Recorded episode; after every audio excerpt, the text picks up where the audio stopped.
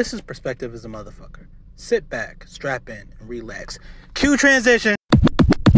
Hey, what's going on, everybody? Welcome to the podcast. Back again for another week. Hope everyone's having a great one. I appreciate everybody for tuning in for another solo episode last week from yours truly.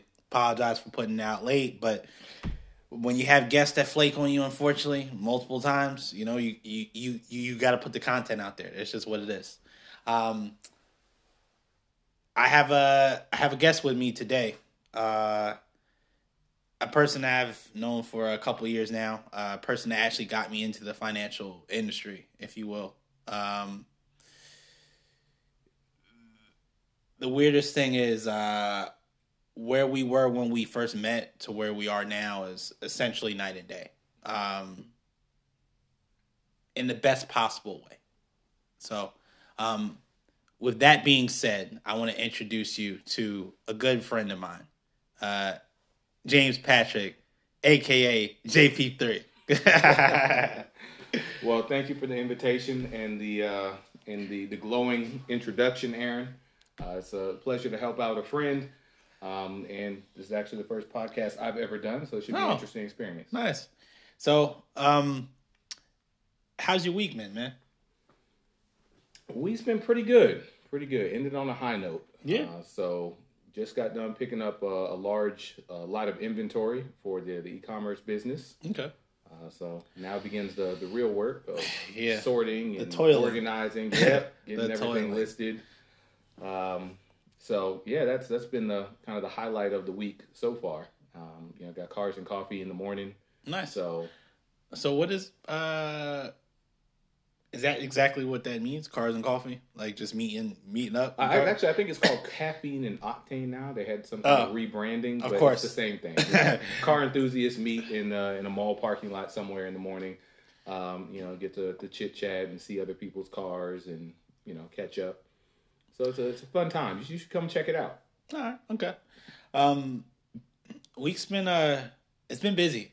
I've been doing a lot of ripping and running. I'm surprised that I'm running on all cylinders, and it feels really, really good.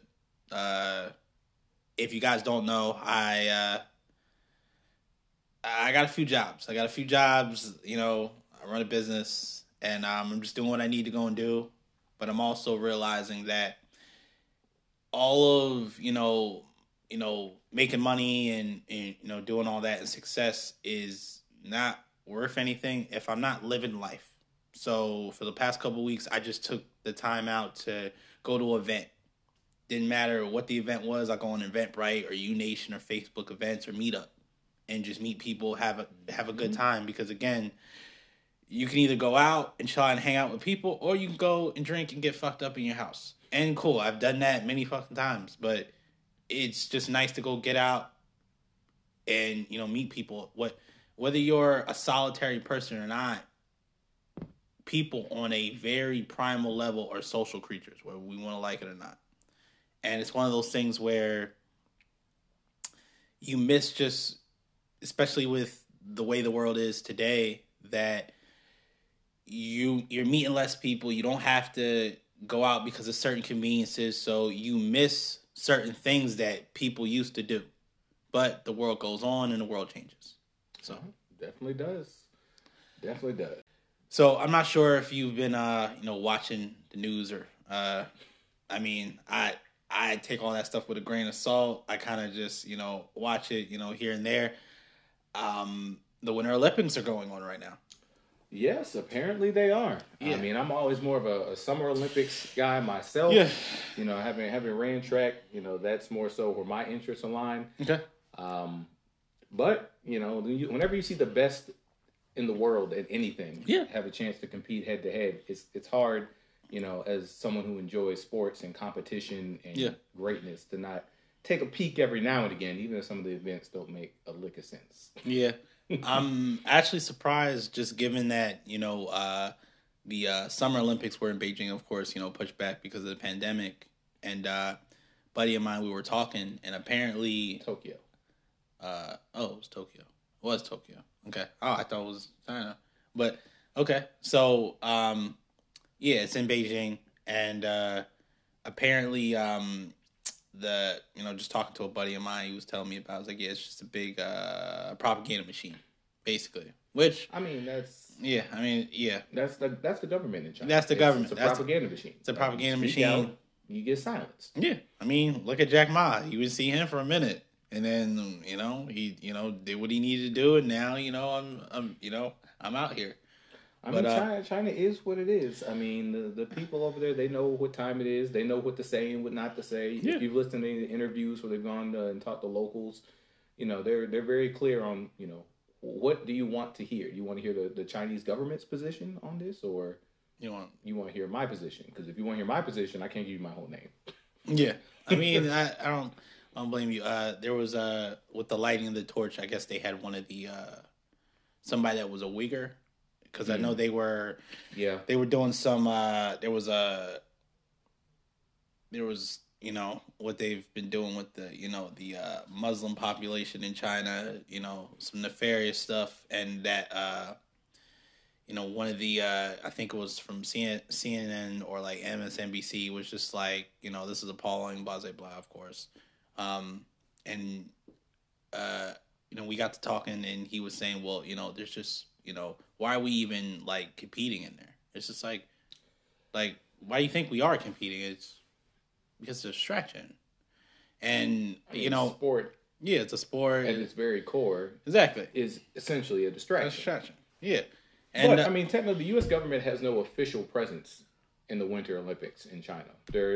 Every year, typically, they send someone. It might not be the president, it might be the vice president, secretary, some significant person in the government attends the Olympics. They have to. Show of solidarity. Of course. It's like they don't have to because they're not there now. Oh, the Biden administration decided, you know what?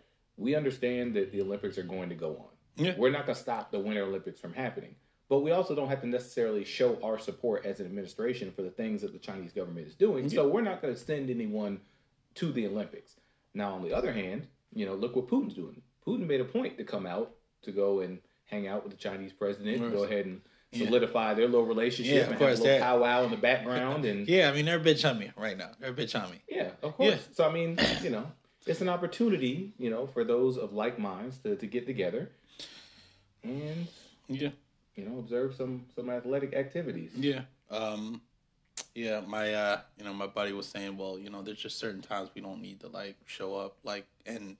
of course, it's February, given Black History Month, and it was he brought up Jesse Owens and Joe Louis, and not only that, he brought that up where it's they were, this was when the Olympics were happening during Hitler.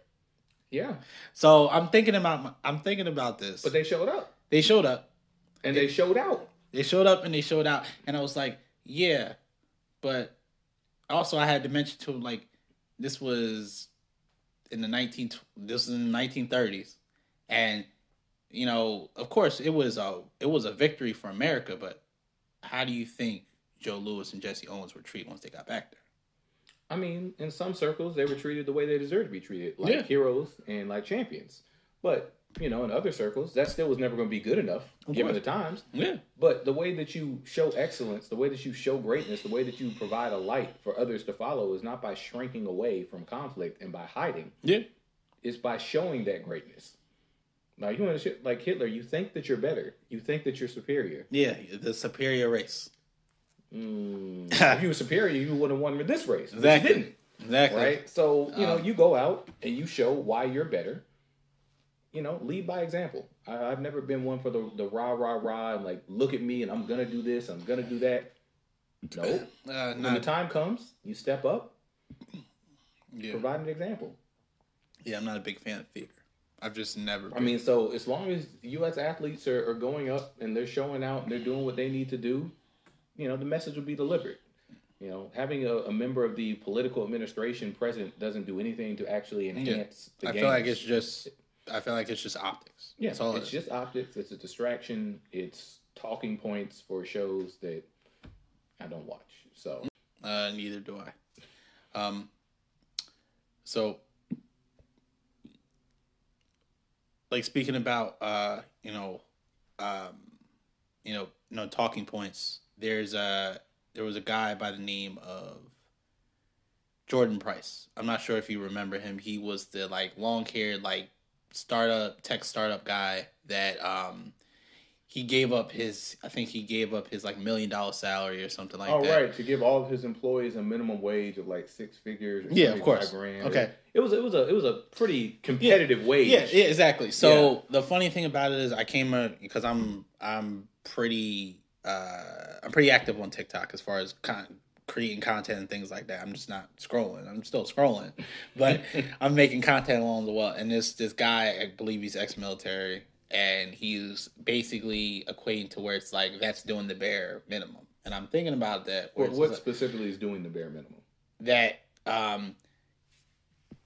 he's a multimillionaire that has a controlling stake in the company. He has 100 employees. He should be giving his 100 employees because I think at the time they made $130 million in revenue. Mm-hmm. So he should be paying his 100 employees $500,000. So I made a video to where this guy doesn't run a company. I was like, "What? you clearly don't know how business works." And then he made this analogy with cupcakes. So He's like, okay, well, imagine you give a cupcake to each one of your employees. Okay. But you have the cupcake, you're the cupcake maker.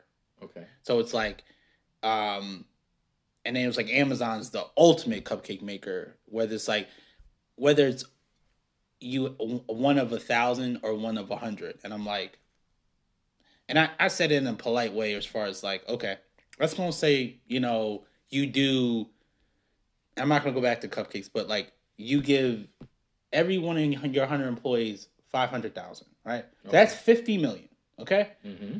So that's $80 million left. You don't know what operating costs are. No, because he doesn't run a business. Exactly. What? The statement is either disingenuous, either he's saying something that he knows doesn't make sense just to try to get clicks, or he really is stupid. And I don't know which one is true. I'm not on TikTok, so yeah, it was kind of are you? No, that's not how any of that works. And then it gets even on a very simple level, right? Let's gonna say your operating costs, you might make. Let's gonna say, you might have a 10% or 20% profit. And let's gonna say you're running a lot of revenue, but your operating costs are so high, it's to the point to where you're making just enough where it makes sense to be in business. Yeah. But then also it gets to the point to where I either make enough for sense to work for myself, or I get to the point where I just work for somebody else because it alleviates the stress and all that. And I'm clearly it's, you just don't understand business. And given that I built a business from scratch and of course on a very minute level, not anything to the heights of anybody, but it's just that's all businesses have expenses. So you don't have to build a business very big to realize that the operating expenses are a significant part of the equation.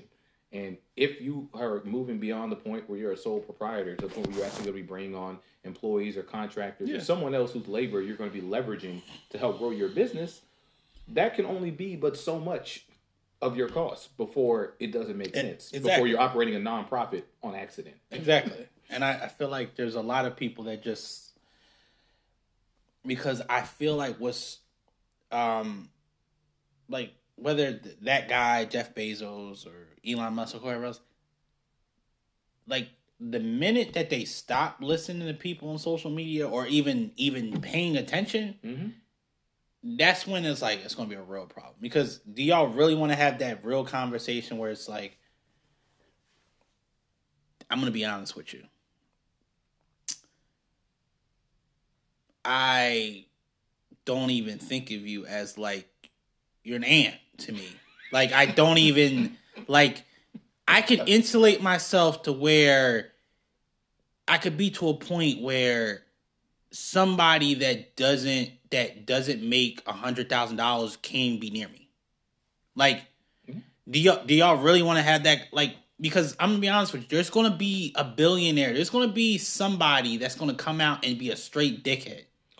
But I mean, like, to what end? How does that serve their interest? It's just... Even addressing that is a waste of their time. It is, but some, like, again... You don't get to be a billionaire worrying about the opinions of idiots. It is. You will never get there worried about what somebody says about you on Twitter. No, of course. But there's some people that get to the point to where it's like, you know, I'm going to be humble, but now I'm just going to be... I mean, look at Elon. If you follow Elon's tweets, like, he's got some pretty clever clapbacks on people who want to. He really does. Come in and talk really about things. He really does. Where it's just there's like there's a way to do it. What I don't understand is like we should like as people in general about anything. You can throw money at problems. You can't throw money at people. I heard a quote. I can't remember where I can attribute the quote to, but the quote is, if you can write a check, it's not a problem. Yeah, it's not a problem. Like, so you like, can... Exactly. It's one of those... Real problems don't start until you get to a place where money can't solve it. Yeah. That's a real problem. And, like, even with, like, everything that's been, with the stimulus checks and things like that, people believe that, all right, well, if I give you enough money, yeah... You've gotten to the point, unfortunately, where people have gotten enough money that they can do what they want to do, and they realize, I busted my ass for as much money as you're giving me. Why am I going to continuously bust my ass? Simple, because I'm not going to continue to give you money. Yeah. I mean, people want to run around and talk about, and normally I'm right there with, you know, my entrepreneurial friends and all the talking heads that want to go down that road. But there are people who are really running around spouting this notion like, oh, well, you know, somebody got a $1,400 stimulus check, and that's why 2 years later, nobody's working. Don't get the hell out of here with this ignorant foolishness. Somebody gives you $1,400, right? Even if you're working minimum wage, that's not even a month's worth of wages. It's not. So you mean to tell me I could give somebody $1,400 one time, and they did have another, what was the second stimulus amount? I think it was like $1,400. One was $1,200. Another one was $600. You got multiple money if you had kids. We're not talking about kids because kids are their own. Okay, let's go and say $3,000. Let's call it $3,000. Okay, right? $3,000 is well below the poverty line. So if I give you $3,000 one time, let's not give it to you as a lump sum. We're not even talking about breaking it up over the course of a year and a half, like what actually happened. Yeah, I give you $3,000 one time. You mean to tell me you're going to somehow turn that $3,000, like Jesus, turning water into wine, into a stream of income that will allow you to not go back to work 2 years later? Like, there are people complaining now that, oh, I can't find employees to fill my jobs because of the stimulus. No, you can't find employees to fill your job because the job that you're trying to fill doesn't pay a competitive wage in the market that you're in for the skill set that you are requiring. And then you also make it difficult where like recruiters, like, especially like, again, TikTok is a lot of entertainment, but does have like it has some gems in there. And it's where it's crazy to where how they set it up to where they make it intentionally difficult for you to go through the hiring process, for you even to get an interview. And sometimes you're going through a second, a third, a fourth, fifth round for what? And then to jump through all these hoops that not even have pay, it doesn't make any sense, logically. Well, I was actually having a conversation with a good buddy of mine earlier this week, and we were talking about exactly that thing. And he was of this belief, like, hey, you know, it's all this government money, that's why nobody's going back to work. I'm like, no, what's happening is that there's a shift in priorities. Yeah. People are going from the age of, well, my mom and dad told me I have to go to school, otherwise they're not going to be proud of me. Like, if I don't go to college, I can't have a good life. So I'm going to go to college. I'm going to get in six figures of debt so I can go get this piece of paper that in today's economy doesn't really mean shit. It doesn't do anything for you. And then a lower level of that is, oh, well, I need to go get this respectable job. Like, because when people ask me at happy hour, like, what do you do? I want to be able to say, oh, I work for JP Morgan and puff my chest out and feel like I'm special. And so, like, I have to jump through these hoops so I can work for XYZ company so I can have that kind of social clout. But what the pandemic has done is it's kind of leveled the playing field. It's given people time to sit in time out. and to realize, like, what are the things that actually bring me joy? Yeah. What are the things that make me smile? Because you know what? Getting up at 5 a.m., right, so I can get on a train, so I can go from New Jersey into Manhattan, because I can't afford to live in Manhattan, even though I work in Manhattan. Yeah. So I can make six figures. So it sounds cool on social media, but when after I pay my rent, and I pay my parking, and I pay for food, and I pay for state tax, and city tax, and borough tax, and just because tax, you're living a life that's lower than somebody in the South making 20, 30 grand managing a McDonald's, even though you're making six figures in a major metropolitan area. And like the one thing that you actually like is the bike rides you get to take on the weekend through Central Park. You're like, wait a minute. I'm doing a whole lot of things I don't like. I'm doing like 10, 12, 15 things I don't like. To do one thing I do like. It's crazy. I'm like, wait a minute. So what if instead of doing all that, what if I just become a bike courier? What if I get on one of these apps? And I can deliver things. I like riding my bike anyway. Yeah. Half my trips will take me back and forth through Central Park. So if I just start delivering Chinese food or illegal documents or whatever the case may be on these apps, I don't have to live in an expensive place. No. I can live somewhere cheaper. I can work when I want to work. I can do what I want to do. And overall, my quality of life is going to be higher. Because I care more about my happiness than I care about impressing other people with the things I'm doing that make me unhappy. And then unfortunately... a lot of people have found out that these employers that you given a lot of your life to do not have any loyalty to you. Oh, well, and, I mean, I hate to be the bearer of bad news. Actually, I don't. I don't hate to be the bearer of bad news. I feel absolutely no emotion about it whatsoever. But the fact is that if you're waiting until 2022 to realize that employers don't care about you, you're a little bit late to the party. Yeah, a lot of people. I learned that lesson the hard way myself. You know, I full disclosure, I came up with that college is the path. It is the way. Like, this is what you must do. I bought into that mentality. Hook, line, and sinker. You know, they had me. I was in school, pursuing an MBA, doing all that stuff. And there were people in school that were all about the entrepreneurship and, you know, they're anti-corporate and, you know, this isn't the way. And especially going to a historically black university, you know, you can kind of understand that mentality because when you look in the C-suite of most of the Fortune 500 companies, there's not what you would exactly call equal representation. Yeah. Right. And so when you look at a high achiever who wants to go to the highest levels, why would I go into a company and look at the top executives and see that there's nobody that looks like me? Why would I believe that that's the opportunity that's going to be presented to me? But that wasn't me. I wasn't in that group. I was in the group like, hey, if you're great at what you do, you'll find a way. It'll be all right. Yeah. And, you know, so I graduated at the absolute wrong time, you know, right after the housing crash, 2008, 2009. Oh, my Jesus. So the job market was looking terrible, absolutely terrible. Couldn't find much of anything, you know, ended up finding a role in the mortgage industry as it was rebuilding from that. You know, it seemed like a great opportunity, had a chance to advance, you know, got some licenses. You know, was the number one loan officer in the company in the month of December. Come back from lunch, however, you know, just a month later, end of January, beginning of February, and everybody stuffs in boxes. Whole company shut down. So that was a light bulb. That was an aha moment. You know, if you could be the best at what you do in the company and still be out of a job. That's crazy. A month later, what kind of stability is there? Like, there is none. None. Like you literally the best in the company. You have a plaque on your wall that says you did this better than anybody else. Yeah. But you're still gone.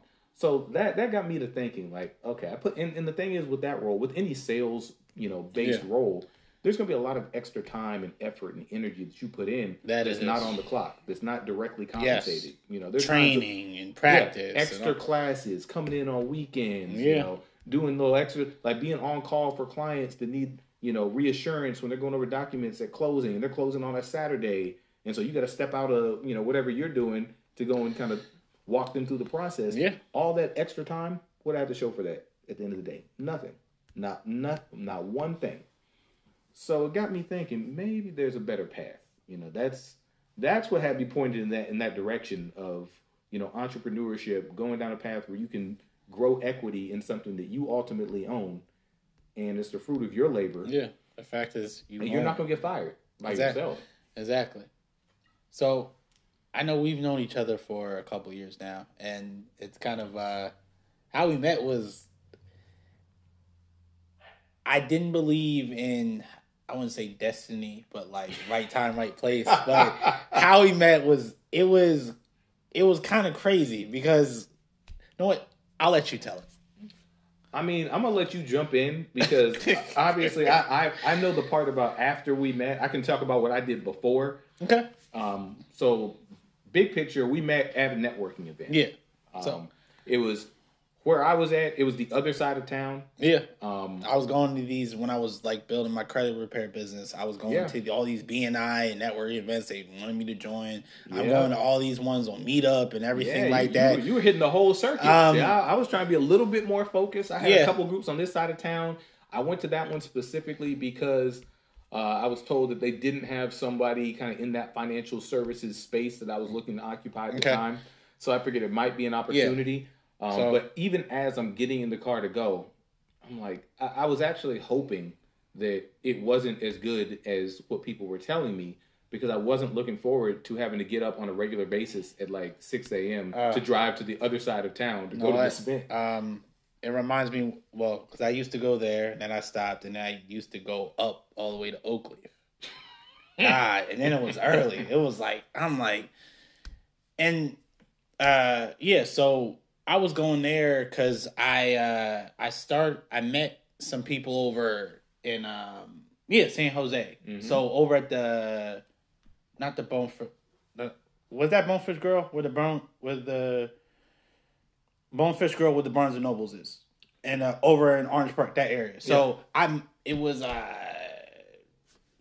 whole bunch of networking people, things like that. And then guy, Will Prolo, God rest his dead. This was when my, was very green, where my first logo was a wolf with green eyes. I thought it was badass. He's just like, I love your energy, but you're gonna have to change your logo.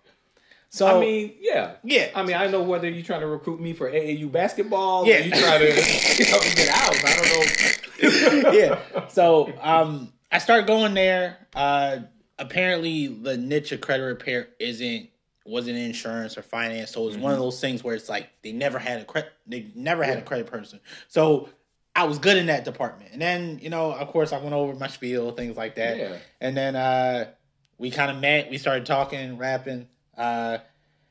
Previously before that, I briefly got into, Primerica. Yeah. Just didn't really do a lot. Didn't really know a lot. I was approached after meeting one of my first clients in person at Starbucks, and someone was just like, just to give my clients more value, more services. So when we met, it was just, I didn't really know where that was going to go. Yeah. I didn't see a lot of people that looked like me. Especially if you're in the networking circuit, doesn't matter where you are. You realize that a lot of these events are the ones you got to pay for are probably going to give you the most value. The ones that are usually free or $10 or whatever the case may be, unless you're working it. A lot of them, they're very social hours. These are a lot of people that are solopreneurs, not entrepreneurs. Well, they essentially.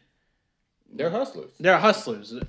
Exactly. If they don't, what they kill. Exactly. If they don't work, they, money doesn't come in. A lot of them don't have employees. And that's the kind of energy that drives most of these successful groups. Because think about it, like, what's the currency in these networking groups? It's referrals. 100%. That's why people join these groups. Because I want referrals. I want warm leads. I want recommendations from a trusted source. Because that's the highest conversion rate on any kind of lead that you're going to get. Yeah. So if I have a group, do I want to have a group that's full of, people that have a business on Google that sit back and just take phone calls and, service their credit clients, and they're very happy. They do great work, but they're not out there in the community, like shaking hands, meeting new people. Yeah. That's not going to generate a lot of referrals. I want the roofing guy. I want the plumber. I want the AC technician. Who's going to 10, 12, 15, 20, 30 houses a week. Yeah. Because that's a lot more opportunity to drop a referral for my real estate guy who's in my networking group. And I honestly had to realize I never seen any credit repair people other than me at any of these events at all. I mean, I think that part of it too is that, for better or worse, the nature of the job is largely transactional. So you don't necessarily have these ongoing relationships with clients. It's like, hey, I want to get this car. Yeah. You know, I'm at 600. I need to get 650. Yeah. Hey, I'm trying to get this house. I'm at 650. I need to get. Yeah. Unless you have others. Unless you have other services. A lot of people, it's like literally one and done, and then you don't talk. The fact that I have a like a actual list of all my clients' birthdays. So every day I wake up and I go up, shoot them a text. All those different things or follow up, and it's one of those things where I've had people that they're always surprised, even ones that let's gonna say they didn't want to follow instructions or whatever, it just didn't work out. They're like, they're always surprised, and I've realized it's not always the product or service. It's the how you treat your clients. If you do good business, you will always get referrals. Yeah, it's relationships. Yeah. If you put in the time, you know, you can get something out of that. Yeah. I mean, so after we met, I mean, you, of course, I think I told you I was with Primerica, and then I was you know, kind of, you know, you invited me out to a potluck. You invite me out to a couple of more events. Hey, and know, then sometimes, you know, you give somebody a little food, and the next thing you know, I think you start having a real conversation. I think the funniest thing was at first, because like I just, you know, I was still really green. It wasn't that I didn't want to, you know, join. It was just the money wasn't there. So I think the funniest thing was they're like, you're still coming to these things. Like, we're surprised. Like, I wasn't like, I just don't do things. Like when I say I'm going to do things, I'm going to check it out. Like I check it out. I'm like, nah. And I was like, okay, I'm cool. It's on. And of course it took me, you know, a minute to kind of figure things out and, you know, grow myself and personally develop. Yeah. Everything's a process. Yeah. Everything is a process. I mean, I was definitely rough around the edges. But again, everything is a process. Yeah. And like, you know, you're very much a man of your word. Like if you say you're going to do something, look, it might not be today. It might not be tomorrow. Sometimes it will. Like, but at some point, it's going to get done. You might have forgotten that Aaron said he was going to do something, but he's going to tap you on the shoulder and say, hey, it's done. And you'll be, what? What are you talking about? Yeah. You remember when I said, you know, last year I was going to do X, Y, and Z? Yeah. All those things have been done now. Yeah. Like, that's one thing you don't have to worry about, you know, with Aaron, is that he's going to get it done one way or another. Yeah. You know, between now and when Jesus comes to call us home, yeah, it's going to happen. But see, at the time, I didn't know that about you because we had just met. Yeah, so I didn't know that. But you said, like, okay, like, I'm cool. So I just took you at your word because at the end of the day. Of course. Especially how many times, especially when we were recruiting heavy, whenever we were, it was just like, we heard all types of stories about people coming into the office. Yeah. There's like this, not answering, all types. All this ducking and dodging. Like, it's not that deep. Tell me you're not interested. That's it. Who has time for that? Exactly. The fact about it is, I realize more. I don't think, like, and it comes to like people. You would think people have been told no before. And I feel like people have been told no before, but people don't know how to say no. That's a very underutilized skill. It seems very simple, but no is a very powerful word. It usually stops a lot. Like, it's usually, once you say no, it's like, are you sure? Yes. No. Like, that's it. There's nothing else. But, of course, I mean, I didn't know anything about the company and things like even like the circles I was running in, if I would have never met you, I probably would have never like even heard about PHP, to be honest, unless I would have went to an event or met one of you guys or things like that. At some point, I would have met somebody. Even like you guys got me on LinkedIn, like, which now I've been LinkedIn on 3 years, like things like that. Like, and I had LinkedIn like back in the day, and I'm like, I thought LinkedIn was dead. I was like, wait. Like, LinkedIn be jumping? No, you must be confused with MySpace, my homie. Okay. Because, like, it was funny because I'm like, I had a LinkedIn, like, forever because I heard it was just business, things like that. Especially, like, I heard about LinkedIn before I even heard about Indeed as far as jobs and things like that. But I'm like, I had a LinkedIn profile forever. It was just, I never did anything with it. It was just... But see, and that's the thing. And, you know, full disclosure, you know, I'm not actively involved... Yeah. You know, with PHP or in the financial services industry. However, it was a great experience. And I think that a lot of people look at, through a very narrow lens at the value of an experience. It's like, well, if I did something and my goal was to make a lot of money, to make six figures, to make whatever it was your goal was, if I didn't do that, it was a failure. However, you know, that LinkedIn, that's a perfect example. You weren't even using LinkedIn at all, you know, for your financial services business or for credit repair or anything, right? So you came in, you know, you started leveraging LinkedIn. You know, you started moving with different crowds. You started looking at different ways to generate interest in the business. You know, so there's a lot of benefits that you get sometimes, and just because you don't necessarily stay with a company, or heck, it applies to friendships too. There might be people that you meet that, you know, they're in their life for a reason, a season, or a lifetime. Exactly. And so just because somebody is not a lifetime person doesn't mean you're not going to get an immense amount of value from the time that you do have with them and the experiences that you share. You just got to be open to that. Yeah. I actually have a really good LinkedIn story. So this was actually... over the last couple months, because of course I've kind of backed away from, you know, PHP. I'm still active. I still have everything together. I had a guy just reach out to me from New York. He's like, "Hey, you do credit repair?" We talked on the phone. Mm-hmm. I find out he's deaf. Now, wait, you said you always talking on the phone. You're talking on the phone now. Apparently, if you're deaf, there is a service you can use to basically you have a translator. So basically, I'm talking through the translator. There's a video to where he's looking at the guy and then basically translating.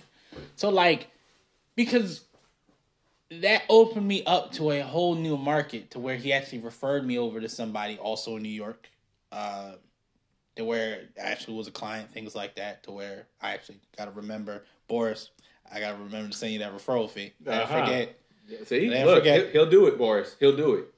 Yeah. So, and it's kind of crazy because even when you think about clients, you don't think about it's just there's a hierarchy with everything. Even I would say the disabled community. So you don't think about the disabled community, needing certain services. But they still live lives. They still marry. They still have kids. All these different things. Yeah, they still need all. So the things they still need. But it's one of those things where it's whether it's the disabled community, or even when you have a language barrier. It is some of the things where it's there's markets that if you're able to build a good enough relationship with, will give you access into certain markets, and if certain markets are underutilized, to where it's just.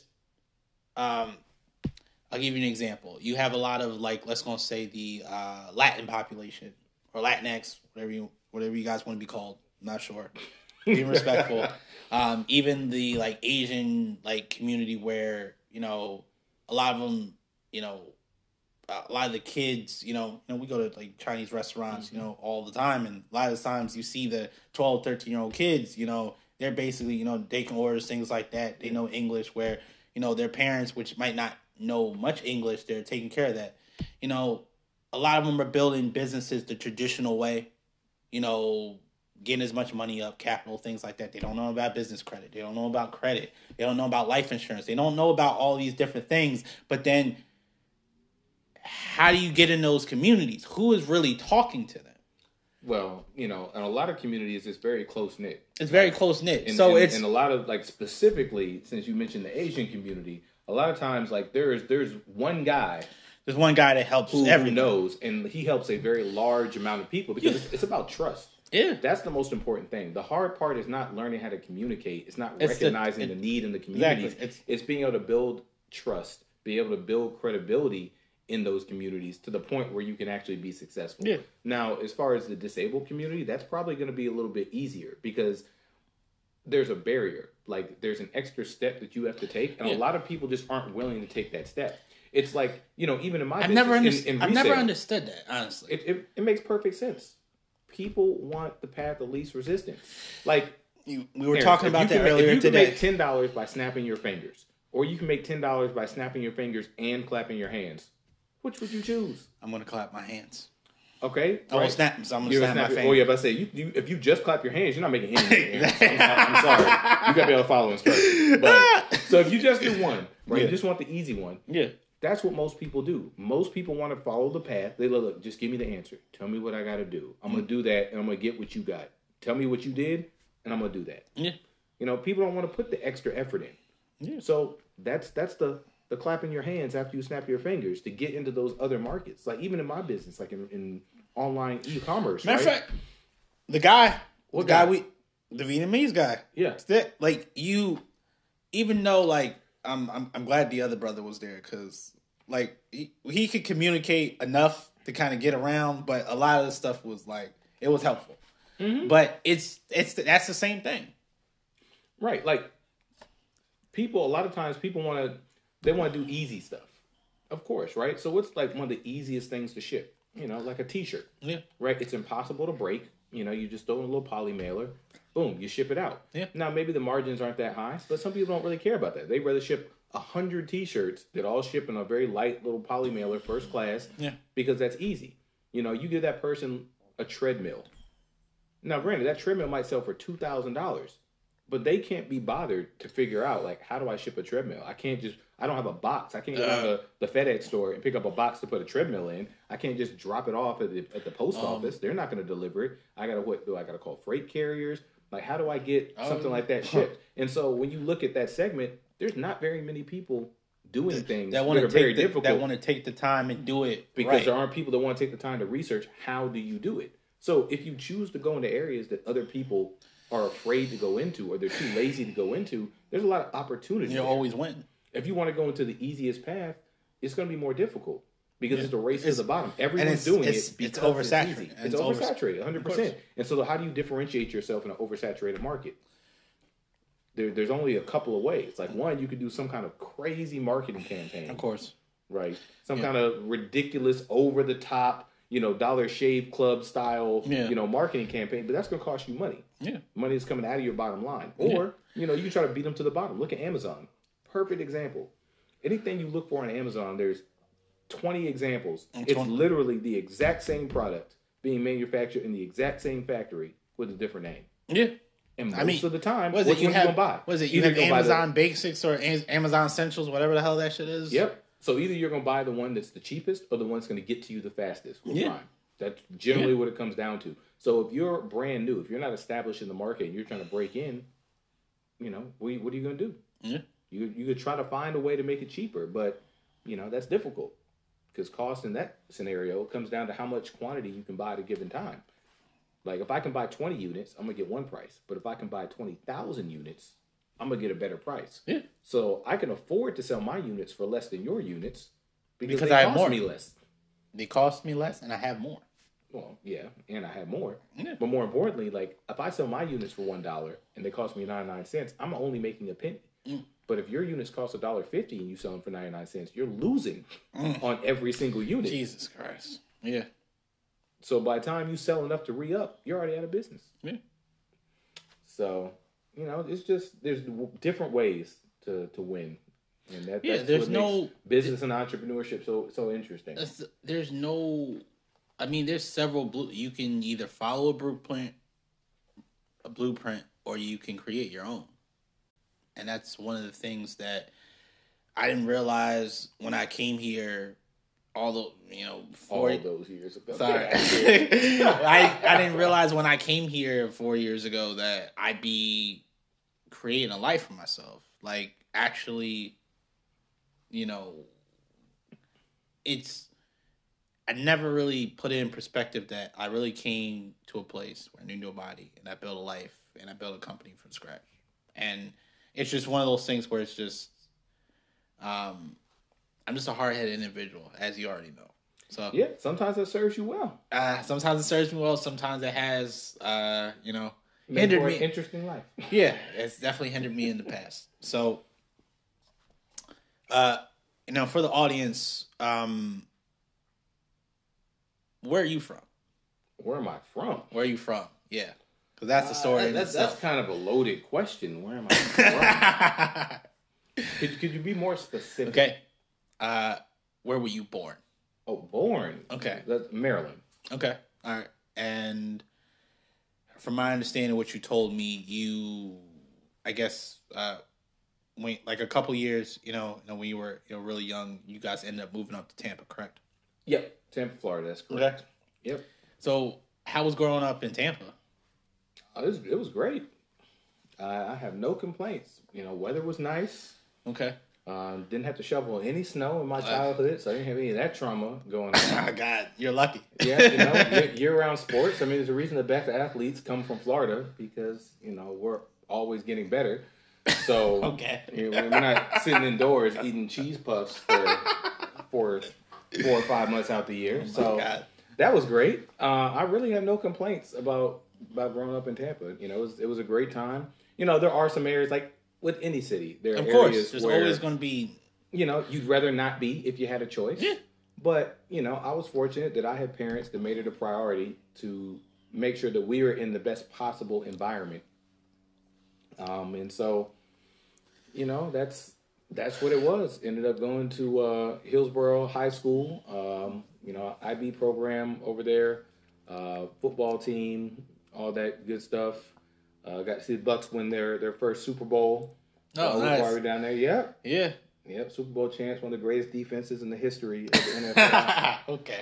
But I digress. But yeah, can't complain. Gasparilla, Night Parade, Ybor City. I keep hearing about Ybor City. I am going to make a trip down there. This is in the works as far as just all the different places in Florida. Is this a business trip, or are you just going out there to just live life? No, I'm going out there to live life. And okay. And if some business kind of comes, then that's just what it takes. It sounds like you're going to need a chaperone. That's what it sounds like. Maybe. Well, I mean, you missed Gasparilla this year, so yeah, you should be okay. Okay. But just let me know. Okay. I will. Okay. I will. So what brought you from Tampa to Jacksonville? How did that happen?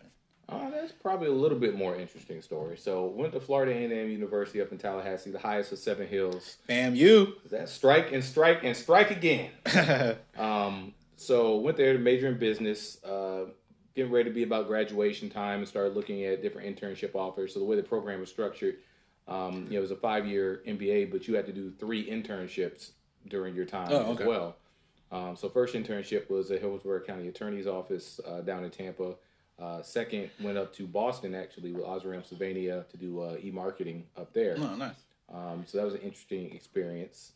And then the last was CSX in Jacksonville. So that was my first foray to come over to Jacksonville. Although at the time, I had competing opportunities with Altria, which...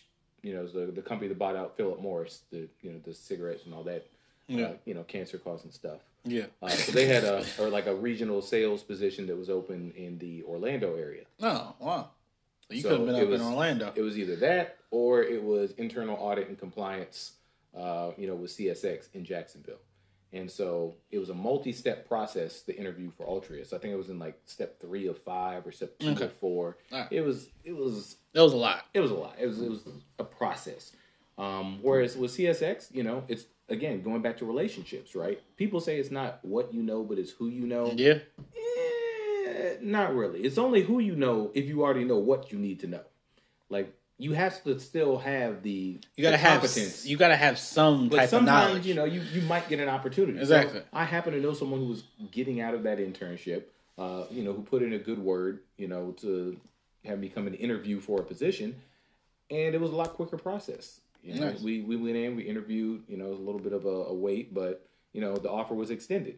And obviously an offer is not going to be just on the table forever. And so I still had 2 more interview steps with Altria at the time. Exactly. Plus, my girlfriend had gotten into law school in Jacksonville. So it just kind of seemed like it made more sense to go that route. Let's take the bird in the hand. Okay. Instead of waiting for 2 more interview rounds and maybe. I mean, sometimes you got to go for the sure thing and then you can, adjust accordingly. Plus, I mean, I feel like I can sleep better at night knowing that I'm helping... a railroad deliver goods and services to people across the country rather than helping, corner store owners to peddle cancer sticks to people. Yeah. So, it kind of worked out. Yeah, I mean, it put me in the right place. You know, I can say that. So it was good. Ultimately, it didn't end up being the industry I wanted to go into. I mean, if anyone's seen the movie Groundhog Day, that's essentially what accounting and audit is like. Oh, really? Yeah. So people like to joke, oh, accounting is boring. Like, it's not a joke. Like, accounting is boring. Yeah, it legit just, is one of the most boring things that you could possibly do. However, it's good money. It's good money. It's consistent money. It's absolutely necessary in every business. Yeah. And especially as a business owner, I have a great appreciation for accountants and what they do. Okay. Largely because I know I couldn't do it as a primary profession. I just, not built for that. But I was doing internal audit, which is like the, kind of like the special forces of accounting, if you will. Okay. Like it's the more interesting version of accounting. So in internal audit, you're looking at problems that arise. So there's supposed to be $100 in this account. There's only $90. Where'd the other $10 go?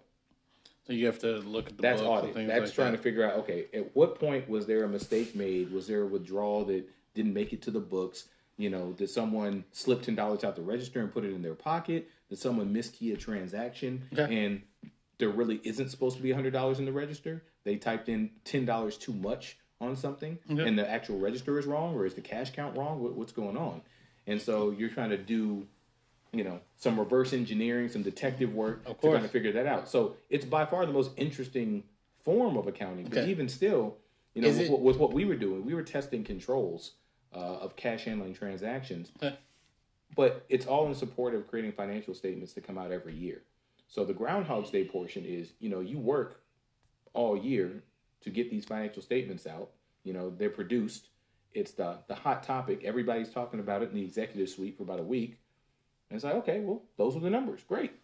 All right, let's start working on next year. Okay. And you go back to doing the same thing over and over. And I just thought about, like, if I have a 20, 30, 40-year career. Do you want to be doing that for 20, 30 years? Is it really 30 years, or have I just lived the same year 30 times? Yeah. And, like, what is the big picture benefit that I'm getting? The other thing, too, is that you realize... I feel like it's the complacency, complacency and the monotony. Great words. Great words. If you had a T-shirt to describe that, on the front... it would say complacency. On the back, it would say monotony. Or I don't know. Maybe the back, maybe the front would say monotony, and the back. Yeah, I think that because the monotony leads to the complacency. Okay. So, and I mean that's something that, you know, with any salaried position, you know, you do run a risk of, and so you're going to do this. A couple of things was like one we had, and this was like interns, but still, it's the same thing in the regular work environment. Yeah. You know, you have all these controls that need to get done, right? So let's say your target is 10 per week. Right, you hit your 10, you're getting the same check regardless of whether you do 10 or you do 15. Yeah. What's your incentive to do 15? It's you don't have an incentive. It's like what a lot of people don't understand about salary. It's you either want to get guaranteed money, you know exactly what your check is every single week, every single whatever pay period, or you work the hours. And sometimes you working the hours is better than that. But do you really want to work the hours? It's just up to you. So, I mean, that was one. The other part, too, was that, you know, let's say something happens where you're able to create extra value. So there was a case where I was looking over some financial statements, and there was a misstatement of roughly $1 million because of an error in an Excel spreadsheet. Okay. Right? So I uncovered this misstatement. And, like, it was cool. You know, I got a little email from the department head, like, hey, you know, great job. I got a little attaboy in the little staff meeting. But that was it. Guarantee you that check looked the same as it did the week before. So it had me thinking, like, okay, so if I wanted to show enough value to be compensated at a higher level, what would I have to do? Because apparently finding a potential $1 million error is not enough to justify financial compensation. So what would I need to do? Yeah, that's... To sweeten the pot for me. Right.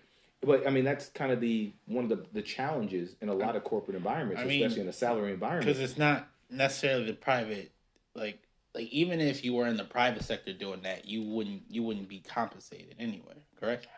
Mm-mm. No. I mean, but granted, this was an internship. So this was the first foray, but this was a thought process is what that's called. Of course.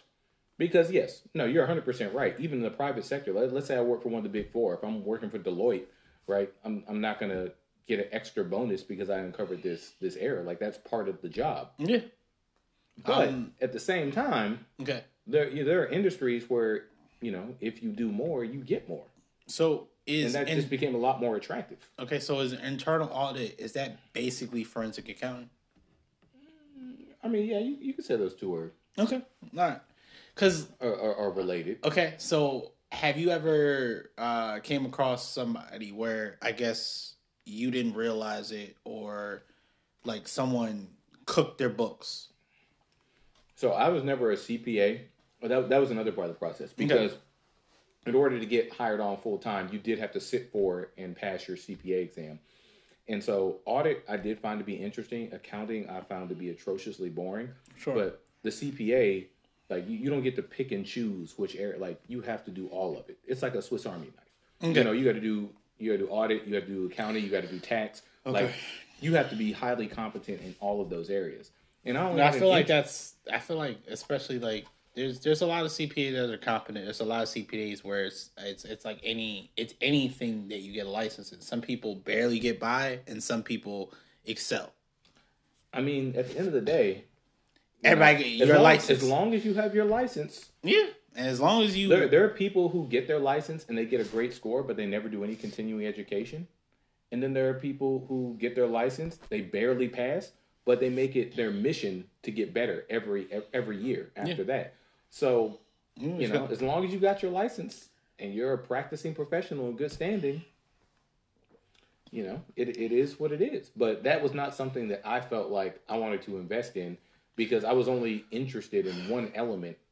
Like, basically a quarter of the CPA is what I was actually interested in. The majority of the exam was content that... It just was like this. Yeah.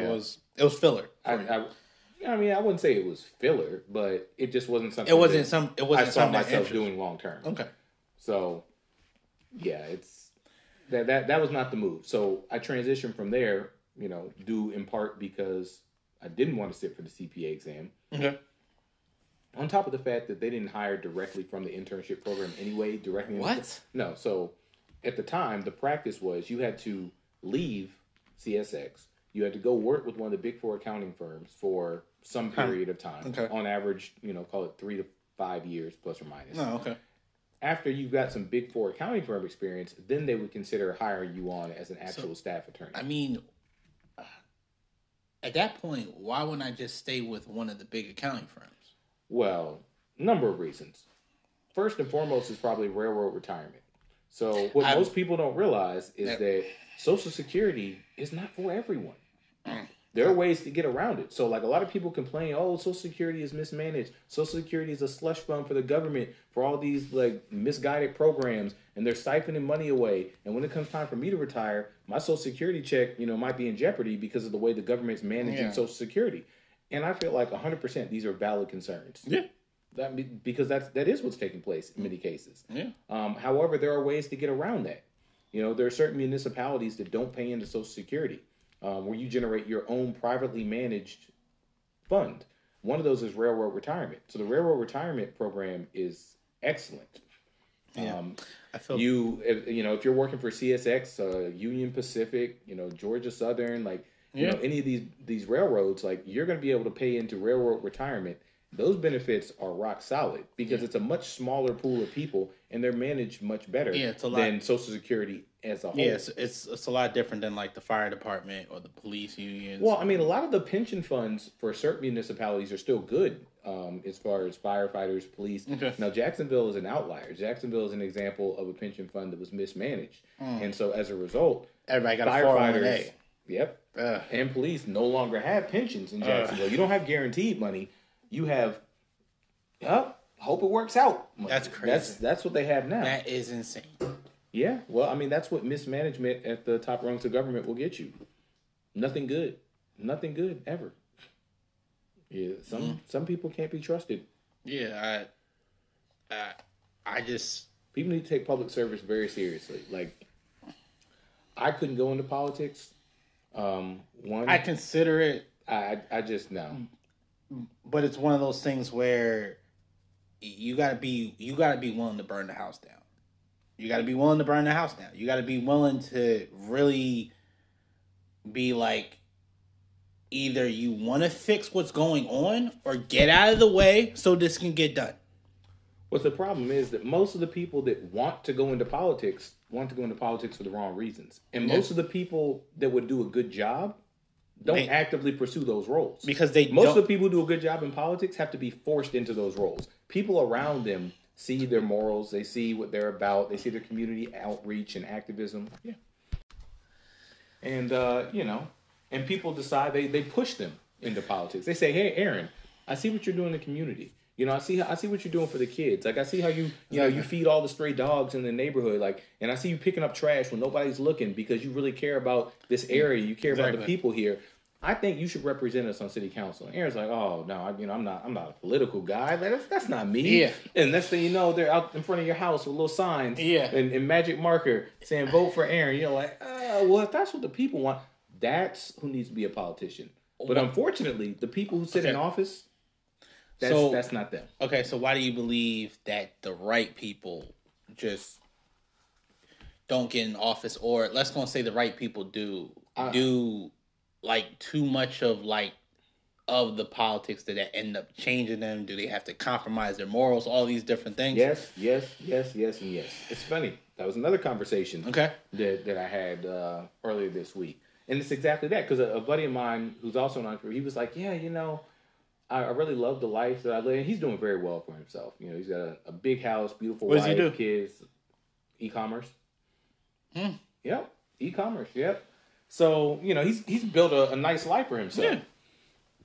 Yeah. And he's like, you know, I always kind of wondered. You know, I felt like I would have been good in politics. You know, what would have happened if I had gone down that route? And I'm like, I'm very glad that you didn't, because you know you are good. Like anything you set your mind to, you would have been great at. But here's the thing: power corrupts. Yeah, and they say absolute power corrupts absolutely. No one really has absolute power. No one has absolute power. Despite the fact that the former Dorito-in-Chief, you know, seemed to think that he did. Of course. That was just one of the many lies that he told himself and his followers. I think that's the funniest thing about that whole situation is, like, I'm not sure. Have you ever watched the show Scandal? I've seen some episodes here. Okay, so if you've watched Scandal, there's, like, several characters on there. There's a guy named Fitz. He's the president. You have Millie, which is his wife. She's on with Olivia Pope. You have Cyrus, which is his, basically his, not his fixer. Olivia's his fixer. But then you have Command, which is Olivia's father. Mm-hmm. Where he really runs the country. And he's a black man. Mm-hmm. And it's like, I'm always kind of curious because I'm like, okay, well, in the political sphere right now, who is Olivia Pope? Who is Cyrus? But that's a TV show. That's not how the world really works, though. I'm not saying it. Okay, every little bit of fiction has a little bit of truth to it. Or a lot of bourbon. Oh.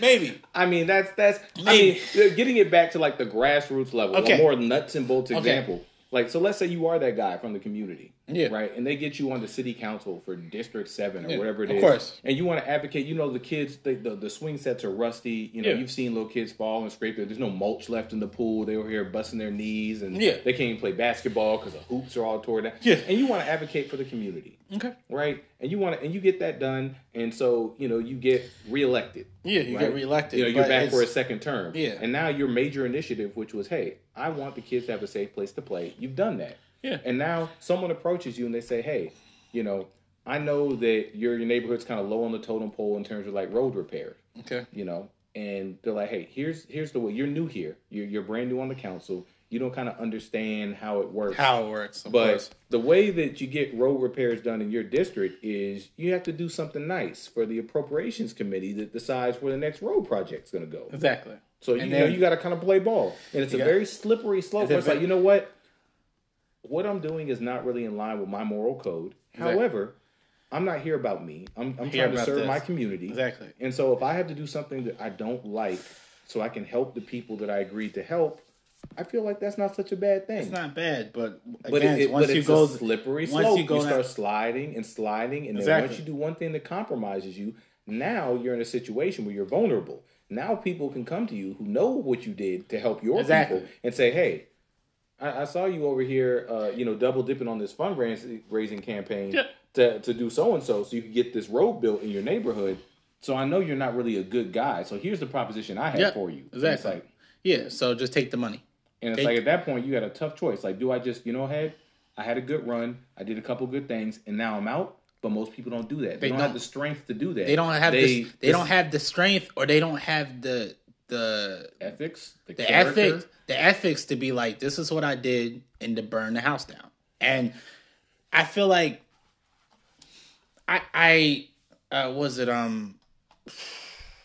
this was probably 2 years ago. I went out to the Riverside Beer Festival with Preddy and some other people. And I met the sister of the person that ran against Curry last time. Yeah, the boat guy. The boat guy.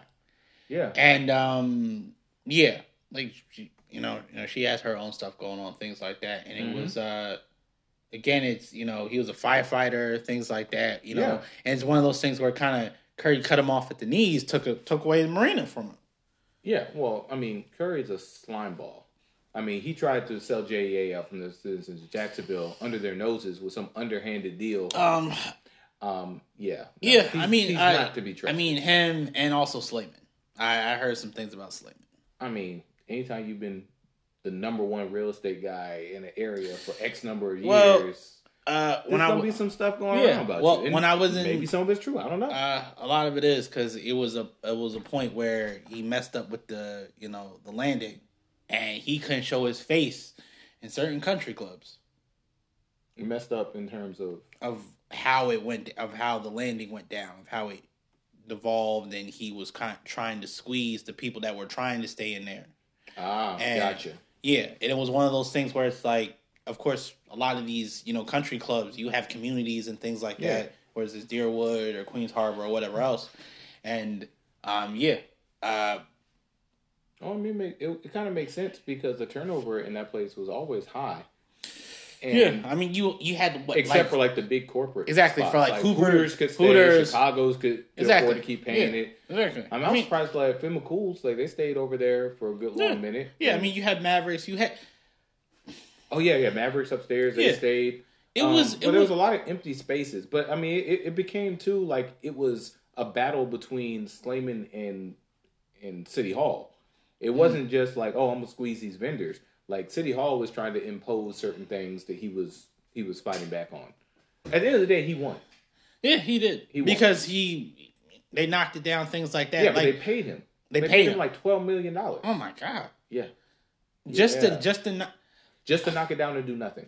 The problem with Jacksonville is that the leadership has no vision. It makes no sense. They just do things. No. All you had to do was take any contractor across the city, gut it out, revitalize it, remodel it, splash some new paint on it, put some new places in there. No, you want to make the Bum Riviera. That's what you want to do. You want to make a new place for bums to put their... The little encampments. Well, then just... Well, we could talk about that all day. Yeah, we could. That's not really... With the downtown and things like that. So chicken and egg and all that nonsense. Yeah. So, because a buddy of mine that he was working for one company, he works for a different one now as far as, roofing and things like that, where he's... he was just be very careful about what you post on social media. Not for us, but just because how people perceive it and things like that. To where in terms I get the politics here are very cutthroat. I'm guessing from what I've been told. But it's small town.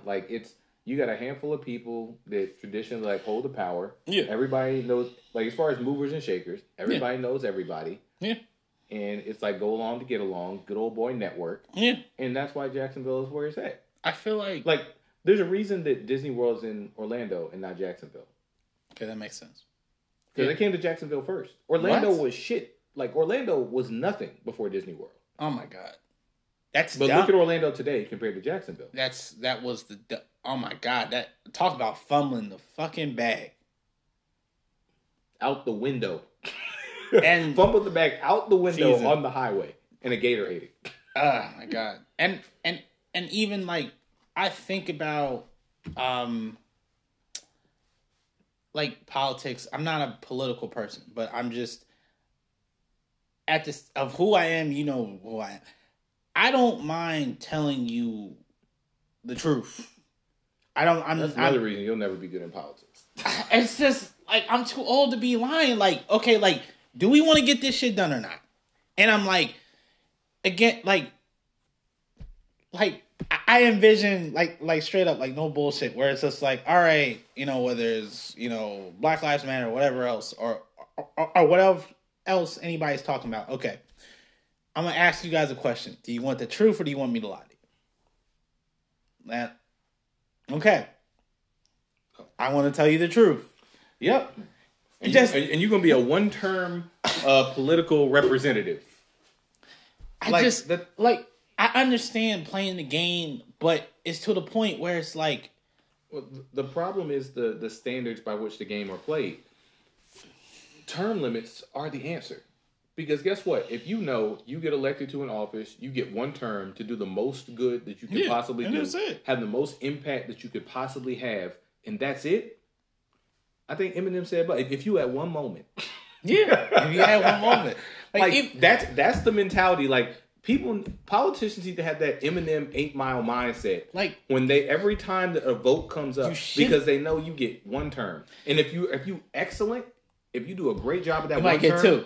Then we can go ahead and do it back to back. And we can get you 2 terms. But that's it. You're not going to make a career out of politics. You don't need to be in politics for 20 years. Like, especially or when it's 40. Like... Or 40. And you're like, you're talking about what's going on with the future of the country. You're not going to be here in like fucking 10 years. What are we talking about here? Like... No. Exactly. But the problem is, you know who has to vote in term limits? Them. Exactly. How is that even ever going to happen? To where it's people always talk about, well, we can't do anything, things like that. Our vote doesn't count. I mean, does our vote count or does our vote not count? Well, as long as the Electoral College exists, no. It doesn't count. In local elections, I believe it counts. Oh, no. In local elections, well, you didn't specify. Yes, yeah, in exactly. Local elections, yeah. But, like, the Electoral College, if we're being honest, then why are y'all... champion everybody to vote. Like the first time I ever voted, and I'm gonna tell you guys on the podcast, I voted last election and I voted for Trump. Now, sips tea. Now, you can see I'm sipping tea right now. He's sipping tea. I'm gonna tell you why I voted for Trump. I knew what he was. I didn't have any confidence in Biden at all. That's why I voted for Trump. Straight up, like. I knew whatever he was going to do, I was going to be able to adjust to whatever the hell bullshit he was going to do. Everybody makes mistakes. Yeah. Would I ever vote for him again? No. But I'm just like, if it was Biden and Trump, I'm like, I'm sorry. Like, see, the thing is, if you vote for Trump over Hillary, I can abide that. Because he's an unknown commodity at that point. It's like, hey, you know what? Hillary is very much establishment. Like if you're not big on what's been going on so far, you know, he certainly represents a departure from what you know. Now, sometimes taking the car off the road, it's not going to be a good thing. But you know what? If there's a boulder in the road, if there's a stopped semi, maybe taking the car off the road is what's going to save you. Well, yeah. You know, maybe it's not the worst thing in the world. But the second time around, he was a known commodity. Like you knew what he was about. And it was bullshit. It was lies. It was hatred. It was bigotry. It was ignorance. It was nothing but that is sustainable positive. Now. Of course. Now, it's funny. A lot of people that did vote for Biden, you know, whatever the case may be, and all of a sudden it's like, it was like, I voted for Biden just because I won. A lot of it was just I didn't like Biden. Oh no, trust me. That. No, Biden didn't actually win. It was a pity. It was a pity party. He split the vote with literally anyone but Trump. Like if they would have wrote literally anyone but Trump on the ballot, it probably would have been like 33% each. Yeah. Yeah. Well, I take that back. Jurgensen got whatever she got. But I feel bad for the third. Like unless like some the third party's never unless like. It's just people either want to vote red or blue. They do not want to vote third party and not in a consistent, not in a... Well, the problem is people are stupid. People are stupid. That they are. People are lazy and they don't think. People don't evaluate platforms. People literally go and they look for those three letters next to a candidate's name. And this is obviously not every person. Yeah. But unfortunately, it's far too many people. It's a majority. Yeah. It's a majority. It's not a minority. And they just, boom, this party. Yeah. Boom. This party. Exactly. Boom. This party. Like the third. There was so many. The two-party system is broken. It does not work. It doesn't work because you don't have to provide enough of an option. Like if I know that the front runner, the candidate that you have for your party, is just awful and a terrible person, I don't really have to do a whole lot on my end. I just literally have to exist, and I'm automatically going to get the votes for the people who can't stand him. Yeah, that's not really much motivation. If you had a real third-party option, or four, or five, people are really going to have to get out there. They're really going to have to campaign. They're really going to have to show what they're going to do differently to lead the country in a better direction. I mean, I've seen, like, there's been certain people that have money, there's certain people that don't, and it's just, you got to hit the, which I didn't realize, like, politics is really, like, you need money. On the national level, 100%. I didn't realize as far as, like, ads and different things and your meet and greets and, like, really going out there and hitting the pavement. Like, you got ads. Like, you got to have money. And then also, it's, unfortunately, if you are the right person that's trying to do the right thing, to a degree, you're going to have to make certain concessions. Of course. You always have to make concessions. And it's one of those things where it's, what's the greater good? What's the greater good? Have you seen Designated Survivor? Since you like television and you like programs, I seen an episode. I heard it was good. That's a show you should watch because he has to deal with a lot of that because he's an independent and ends up. Long story short, he's independent. Well, but because everybody gets blown the hell up. Well, initially, he ends up in the White House. All intents and purposes, he got fired. But then it don't matter. It doesn't matter. He was already. It's like yeah. You fired me, but I'm the only person in the company. So yeah, that's true. I guess I'm rehired. Yeah, yeah. So you got blown up before you could get that paperwork filed with Linda in HR. So I guess I'm still here. Yeah.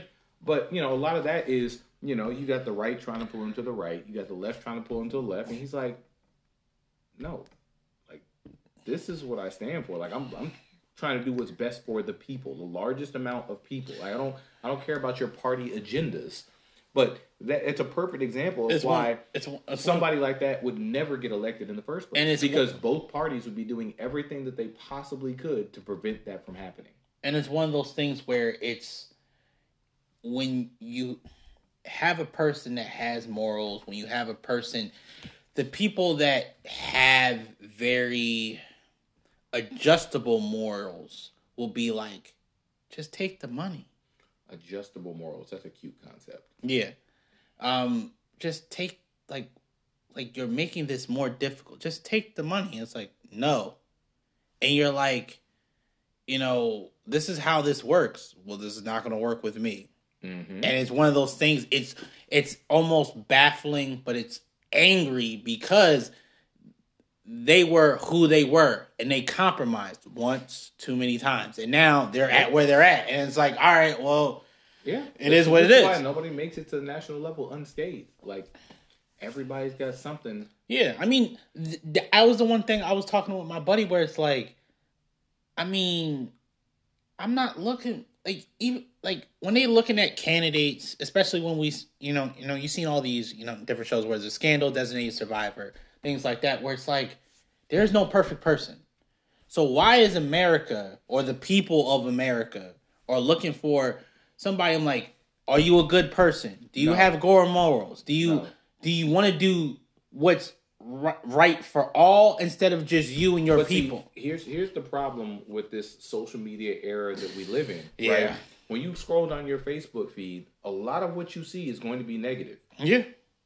It's been scientifically proven that bad news is easier to sell than good news. Yeah. People are going to click on bad news. They're going to click on negative stories. And they'll click on, oh, this is why you need to be worried. This is why you need to lock your doors at night. This is why you need to go buy more ammo. Because, you know, somebody's going to break in and do X, Y, and Z. Yeah. Tonight at 5. Tune in. Like, it's ridiculous. But that's what sells. And so candidates have figured out, like, well, if I know that I'm a shitbag, what I need to do is I need to cast my opponent as a bigger shitbag. Okay. I can't pretend like I'm good because I'm not. Yeah. But what I can do is I can pretend like he's worse. Yeah. I can do that. Like, I can find one issue that's going to get people boiling mad, and I'm just going to focus on that. I'm going to have them ignore my infidelity. I'm going to have them ignore my lies. Yeah. I'm going to have them ignore my failed businesses, you know, my underhanded dealings, my fraudulent universities. I'm going to have them ignore all of the things that make me a piece of shit as a person and as a candidate and completely unfit for leadership of a PTA, much less a country, because I'm going to have them focus on immigration. I'm going to have them focus on abortion. I'm going to have them focus on all these issues that really don't have shit to do with anything that's relevant to your day-to-day life. Yeah. The thing what always baffled me was you have a 70-plus-year-old white man that has had money most of his life. That he didn't work for. Why do you believe that all of a sudden, at this point in his life, now he wants to be for the people, especially having a track record of not paying people that he pays to do things? Yeah. Even one of his books, he will literally...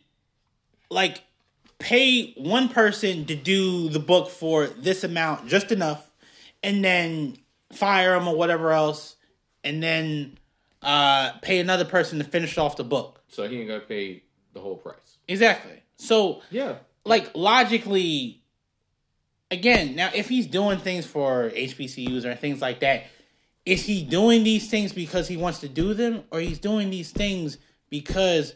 from an optics standpoint, it makes sense. Nothing he has ever done has been to service anyone but himself. So, regardless of what you can see from whatever information you may have, the real reason he's doing it is because, by his calculations, it somehow serves him more than not doing it. Yeah. That's simple. Like, he's very easy to understand. Yeah. He is a classic narcissist. And I think the thing about it is like, you should take people at what they say and their actions. And for some reason, I've never seen a group of people basically explain someone's actual words verbatim out of their mouth and also actions into something different. It's the most baffling thing I've ever seen in my life. It's crazy. What do you mean? Like, he says one thing, right? That's not what he meant. He does one thing. Well, yeah. And I'm just like, if this was anybody else, would we be saying this? Who's we? Don't. All right. Who is we? Let's be real clear about that. Who is we? Okay. Trying to explain away this buffoonery. Oh, my God. I really hope he doesn't run in 2024.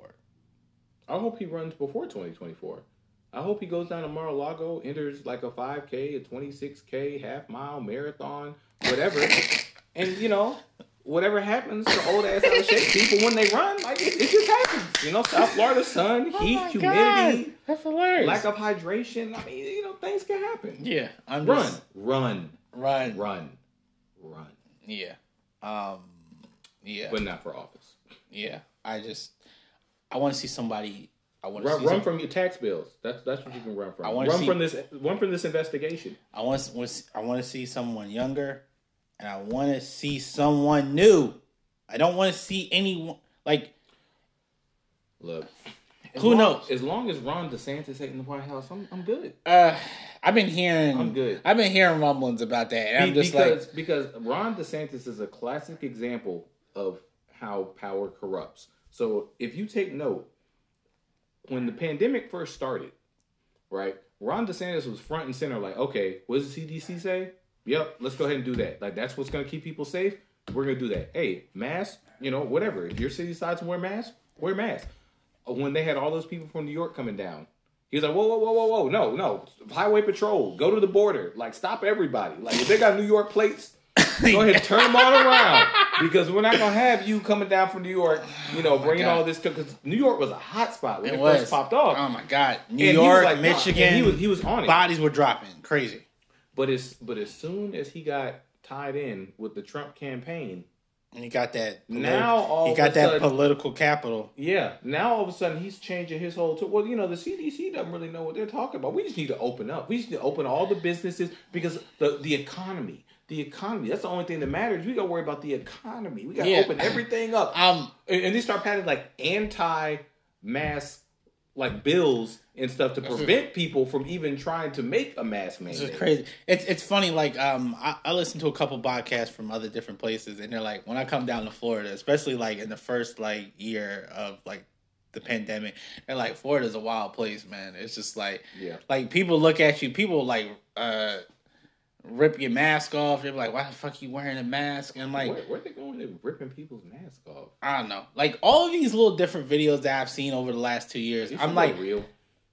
I feel like people doing stuff for views. I think some of it is staged, but some of it is just like, I wish that shit happened where the fuck I was, because I'm not gonna really hit nobody, but I'm gonna fucking shake you like a fucking toddler. Shake. That's not going to move the needle. No. It's going to make me feel good, though. But really? That's going to make you feel good? Who the fuck? But they're laughing at you while you shake them. They're not going to take that seriously. They are. That's true. But, because, I mean, we had a couple, like, restaurants and things like that. Even, shit was closed down for, like, 2 weeks. Mm-hmm. And then that gave me a bit, because even, like, this was when I was working at River City Brewing Company, like, really heavy before I went full-time. And, like, I didn't realize that the restaurant business is a very fucking small margin, fucking error type of goddamn business. No, it's extremely small. And I'm like, you got to keep the lights on. You got to do all this shit. So it's like you had, luckily they were able to, some of them were able to maneuver with the fucking car side to go shit. Yeah. But that was like, you had birdies and things fucking go down for business, get picked up by somebody, open back fuck up. It just really realized that. Like, this shit is not, like, you know, business is going out of business in the fucking blink of an eye, where it's like, it might take you half of the month just to break even. And then anything after that is just whatever, just to keep the lights on for the next month. Because you got a whole bunch of perishable shit, which is like, and you got to pay people if you got to serve it and shit like that. So it's just, it's crazy. I mean, restaurant business is low margins. It's always been low margins. Well, and even in good times, it's like, low margins. So, like, so is it just the pride? Because I'm like, if it's a super low-ass margin, what is this going to say? I have a fucking successful restaurant, I guess? I mean, the thing is, so if you've ever read the book, The E-Myth, right? Great book. There's another one, I think, The E-Myth Revisited, where they try to, like, kind of spruce it up with some more modern context. A remix. So, basically. You know, kind of the cliff notes essentially are, you know, you've heard the statistics on the success of small business in America. Of course. Right? Most small businesses go out of business within the first year. Yeah, like majority. Yeah. And then I forget the statistics exactly. It was like 50% go out of business in the first year, like 60%. And then, as you know, and the 20% of those don't make it to year 3, and then like 10% of those don't make it to year 5. So by the time you get to like 10 years, it's like in the single digits in terms of small businesses. I'm in year 4, baby. Hey, there you go. Keep on fighting the good fight. Yeah, don't become a statistic. Hell no. So I mean, what the E-Myth says basically is that most businesses fail in America because of one fundamental error, and that error is people don't go into business for the right reasons. They don't understand what business actually is. People think that because I can make a good sandwich, I need to open up a sandwich shop. But once they do that, what they realize is that the vast majority of what it takes to run a successful sandwich shop has nothing to do with actually making sandwiches. It's more marketing. It's more marketing than anything else. I mean, it's not even marketing. It's operations. Like, because if you got 100, sometimes success from a marketing campaign is the absolute worst thing for a business. Really? Yes. Because let's say I'm Aaron. I make Aaron's bomb-ass sandwiches. Okay. You know, they're handcrafted, they're artisanal, they got the best ingredients. Exactly. You know, Aaron says a little prayer over each sandwich before he sends it out to the customer. Yeah. You got origami cranes and the wrappers. Oh my God. You're doing the most. Okay. You're doing the absolute most. Right, okay. But everybody who tastes this sandwich goes home and smacks their mother and says, "You can never make me a sandwich again in my life. Like, if it's not Aaron's, it's nothing." Like, that's how good this sandwich is. Okay. Right? But your operation is set up to make like 2 sandwiches an hour. And you don't even stay open all day. You stay open from like 10 until 4. Oh my right? God. Yeah, you're not. So that's 10, 11, 12, 1, 2, 3, 4. So that's 7 hours. Yeah. 2 sandwiches an hour. It's 14 sandwiches. Your business is set up to make 14 sandwiches. Yeah. Every day you're open. Yeah. And then you get a Best in Jacksonville Sandwich Award. It's in Folio Weekly. It's in the Times Union. They blasted all over social media. Yeah. And I was like, who the hell is Aaron making these bomb-ass sandwiches? I'm going to smack my mama. I need to go get one of these sandwiches. And now you get that. So now you got 100 people in line waiting to get 14 sandwiches. Yeah. The vast majority of them are going to be pissed. They're going to be pissed. They didn't even get a chance to taste the sandwich. But rest assured, they're going to be on social media talking about their experience with Aaron sandwiches. It's not going to be a good look for them. No, it's going to be like, it took time. And one of 2 things is going to happen. One, you're going to say, you know what? My name is Aaron. It goes on every sandwich. I'm going to guarantee the best sandwich experience for everybody who has my sandwich. And unfortunately, that means that's only 14 sandwiches. So I'm going to go to the 15th person in line. I'm going to say, you know what? Here's a voucher for you to be the first person in line tomorrow. And everybody else, take your ass home. And all you get is the revenue from 14 sandwiches. But you know what? What most people do is they get greedy. They peek outside the restaurant. They see 100 people. And they think, well, damn, 100 times whatever I'm charging for this sandwich, that's way more money than I'm going to make if I only serve the 14. Let me figure out a way I can put something together. So you go grab little Billy off the street and put him in the kitchen. Like, hey, just, you know, it's basically like this. You kind of just throw it together. Boom, we're trying to have these sandwiches out. Yeah. And so now the quality goes down. The sandwich that got everybody to show up is not the sandwich that people are going to be receiving. And then people are... And your quality goes down. And then all that notoriety, all the things you work so hard to achieve, all that goes down too. So you don't necessarily want that. You have a lot. You got to be able to grow. You have a lot of people, like you were saying, that come from a very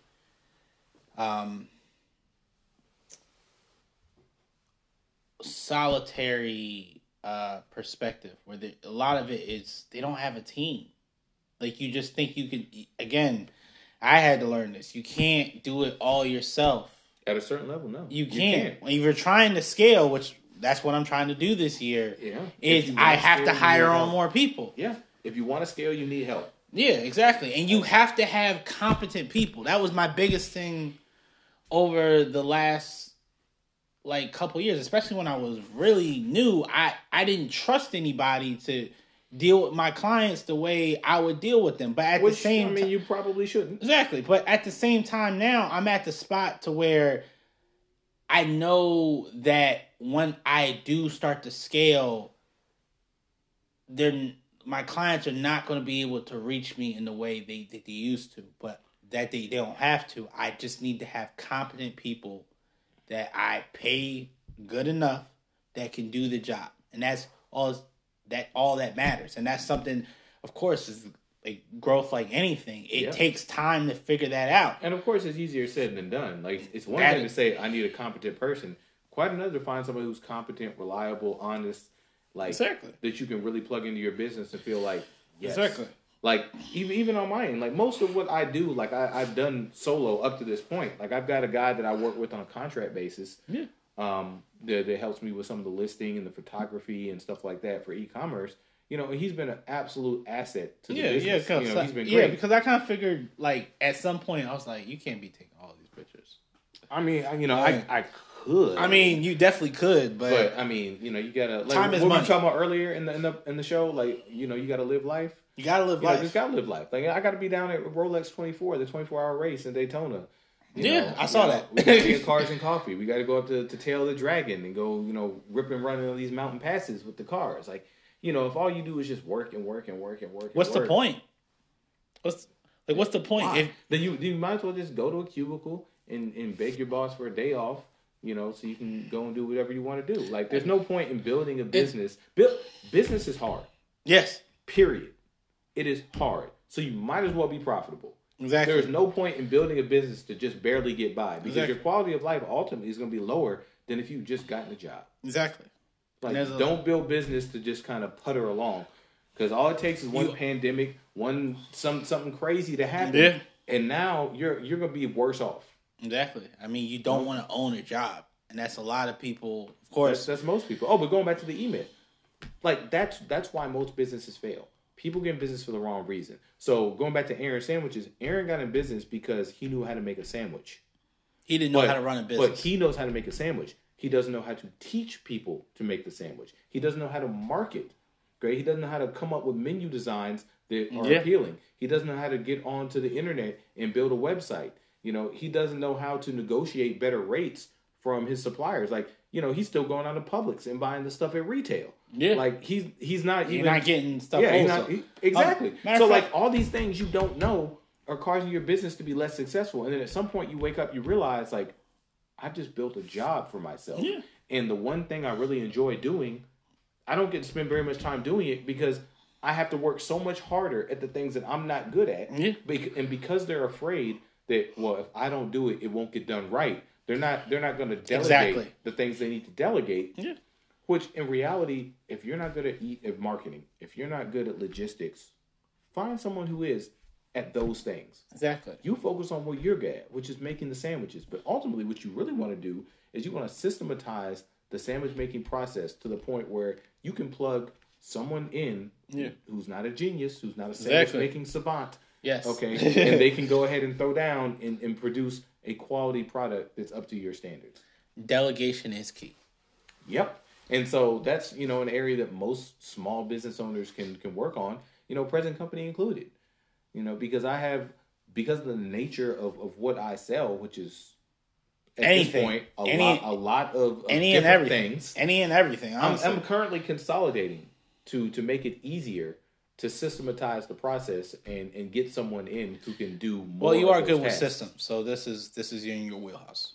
So that's the good thing. So we're really breaking it down. It's gonna be vintage electronics. It's gonna be car parts. Yeah, I mean, those are passions of yours too. So it aligns as well. Yeah, a lot easier than, you know, T-shirts and vases and Tiffany lamps and gold watches. Yeah, I mean, it's just certain things where you got to specialize. You have to specialize in something. You can't. I got this from TikTok as well. So they, you know, you've always heard the term of a jack of all trades is a master of none. A master of none. But better than a master of one. In certain scenarios, that holds true. But like PBD says, right? He's like, look, you know, people run around talking about, oh, I got these multiple income streams. Well, the thing is... You have to focus on one and master that first. Master one first, then move on. Exactly. You can only juggle so many things at one time. You can't chase two rabbits at the same time as well. That's... The thing that chase two rabbits, they both get away. Yeah. Which is why right now the focus is on systematizing, like narrowing the focus of the online business to a select amount of items, select categories, like narrowing that down, creating systems and putting processes in place so I can plug people into those key roles so the business can largely operate without my direct involvement for the most part. Like, I'm talking about some Tim Ferriss 4-hour work week. Like, okay, I check in on Monday, make sure everything's going good. Okay. You know, check in on Wednesday for a couple of hours and then check in on Friday. And, you know, things pretty much run with the way they need to run. That'll free up my time to focus on new ventures, you know, to look into real estate, you know, to look into more investments and crypto and some of these other ways to leverage the resources that come off of the business. But you got to make the main thing the main thing. Yeah. You can't take your eye off the ball. Like, oh, let me go hot up in this new cryptocurrency. Because you know what? Every dollar that you're investing in that is dollars that are not going into your business. Exactly. That's attention that's not... All the hours that you spend researching what's the next new altcoin I need to hop on, that's hours that's not being spent on researching how to make your business better. Yeah. You got to know what side your bread is buttered on, and you got to protect that at all costs. until the point where it's buttering itself, hopping out the toaster, and then running into your room to hop on your plate. That's what you really want.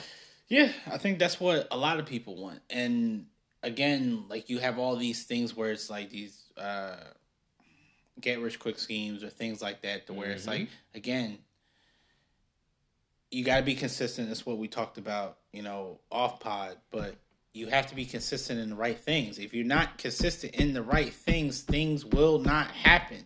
Yeah. You could make 100 phone calls a day, but if you're not booking appointments, if you're not meeting people, if you're not, you know, making things progress through a certain system, it's not going to go anywhere. Yeah. I mean, and that brings in the power of associations. You know, I had a friend and mentor I spoke to when I... Way back in the day. This is before I was still at CSX. Matter of fact, I just moved to Jacksonville. Oh, okay. I actually met this guy at a car meet. Oh, and you know, I was getting ready to leave, and he actually lived in Jacksonville at the time. It's like, oh, well, you know, what are the odds? Because the meet was in Orlando. Oh, damn. It's like, oh, like, what are the odds? Because people were all over the state. It was a big Rotary meet. It's like, what are the odds that you live in Jacksonville too? You know what? We should grab dinner. You know, before we hit the road. You know, head back. Great. So I think we went to an Applebee's over there in like the Kissimmee area. Yeah, okay. And so we're talking. I'm like, so, you know, he had the 3rd gen RX-7, which was one I really wanted. Okay, so I'm like, how did you get that? Oh, you know, blah blah blah. I did this, I did that. Turns out he's an entrepreneur. He's in real estate, and he actually had some rental properties and things that he was flipping. And you know, fast forward to today, you know, he's doing very well. You know, co-owner of a company down in Tampa. He's moved down there. He's got a newsletter that comes out monthly. Yeah. But one of the big takeaways from that conversation was, you know, if you want to move into the entrepreneurial space, like, you really have to look at who you associate with, because that's going to be powerful.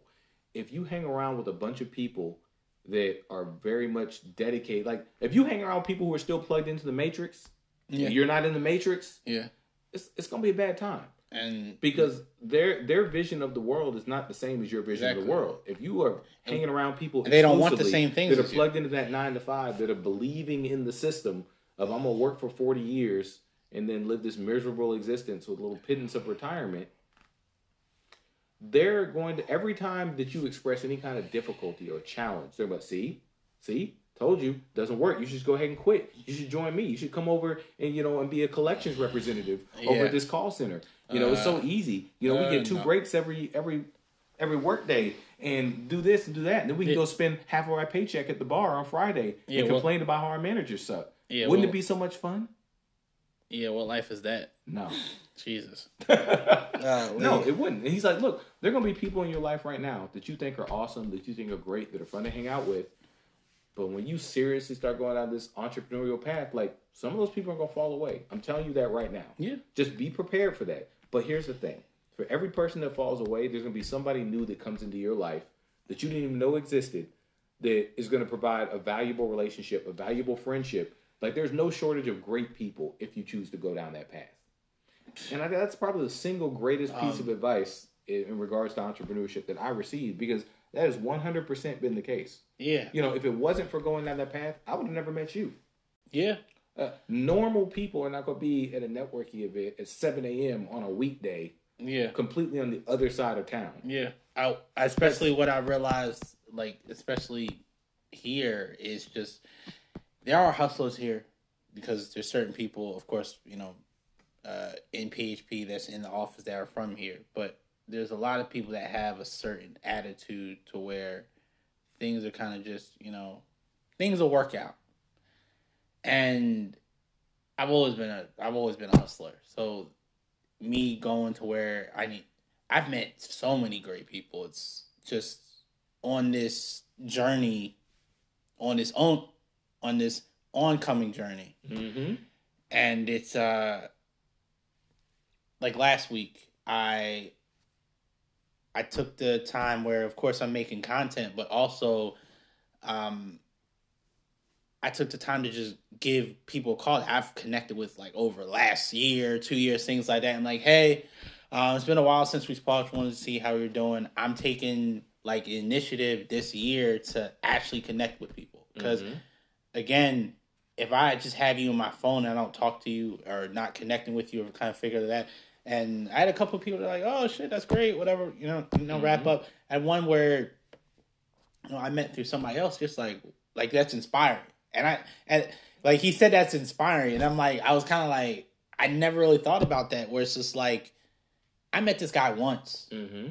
And the fact that I probably reached out to him a couple times where it's like, yeah, this was earlier in the day on a Saturday. Mm-hmm. This was before I was going to go to that stoplight event. And I was just like, a lot of people already had plans or whatever. I was like, nah, we're going to get up, things like that. Because what I realized what I was doing in networking, which is something sometimes you realize, sometimes you don't. I was trying to figure out, okay, how can you benefit me? What can I get from you? Who can you connect me to recruit to? Mm-hmm. Recruit to the company I'm at, to sell services. And I'm like, who are you? Yeah. You might be you might have a hell of a story. If we end up vibing, actually becoming friends, you might connect me to some dope ass people I would never know if I wasn't open to it. If I was open to it. And it was one of the things where that's what type of time I again, we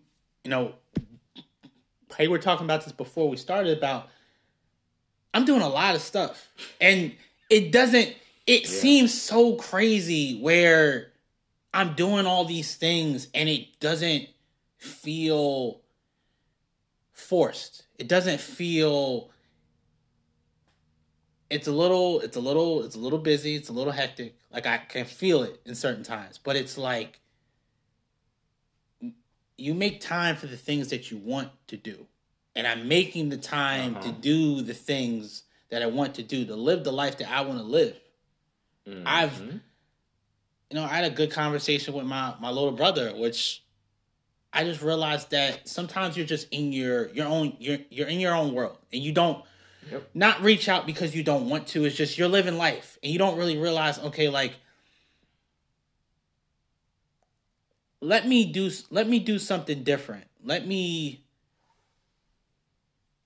actually connect to where I had to have a really heart to heart conversation, which is we haven't talked, me and my brother haven't talked in a year, and it's only been in here and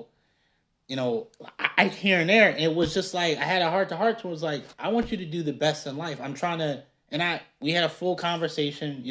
We continued the conversation, but it was to figure out where are you at, what do you want to do, and how can I help you get there. And then we there's other steps that are going to be happening, but it's one of those things where I realized that I'm a person that doesn't need a lot of direction. And it's one of those things where some people don't deal with adversity or deal with problems the way that you do. And sometimes that's true. And sometimes it's a benefit. Sometimes that's not a benefit. If you deal with adversity and you deal with problems well, then that's great for you. But, but it's not great for them poorly. But the other thing too is okay, so you haven't talked to your brother for a year. Now it's time to flip the script, start asking some questions. Yeah. Right? So how many of his phone calls did you ignore over that year? How many times do you see his number pop up and you're like, nah, I'm not trying to talk to you right now, dog. Okay. How many times did that happen? It wasn't necessarily phone calls. It was more of reaching out to me of not really asking what I'm doing. It's asking me for stuff. Exactly. And it was, exactly. And I had to have, and I had to have that conversation. To somebody doesn't mean that that's a bad thing. And I had to have that conversation where it's think about it on, the outside looking in.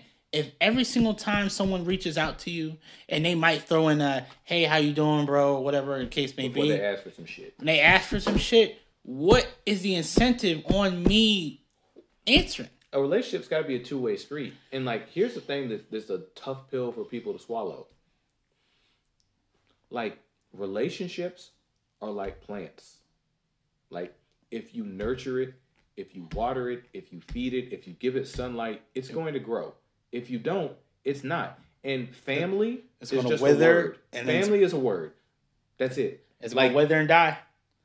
Someone being blood doesn't automatically, that has shit to do with a healthy relationship.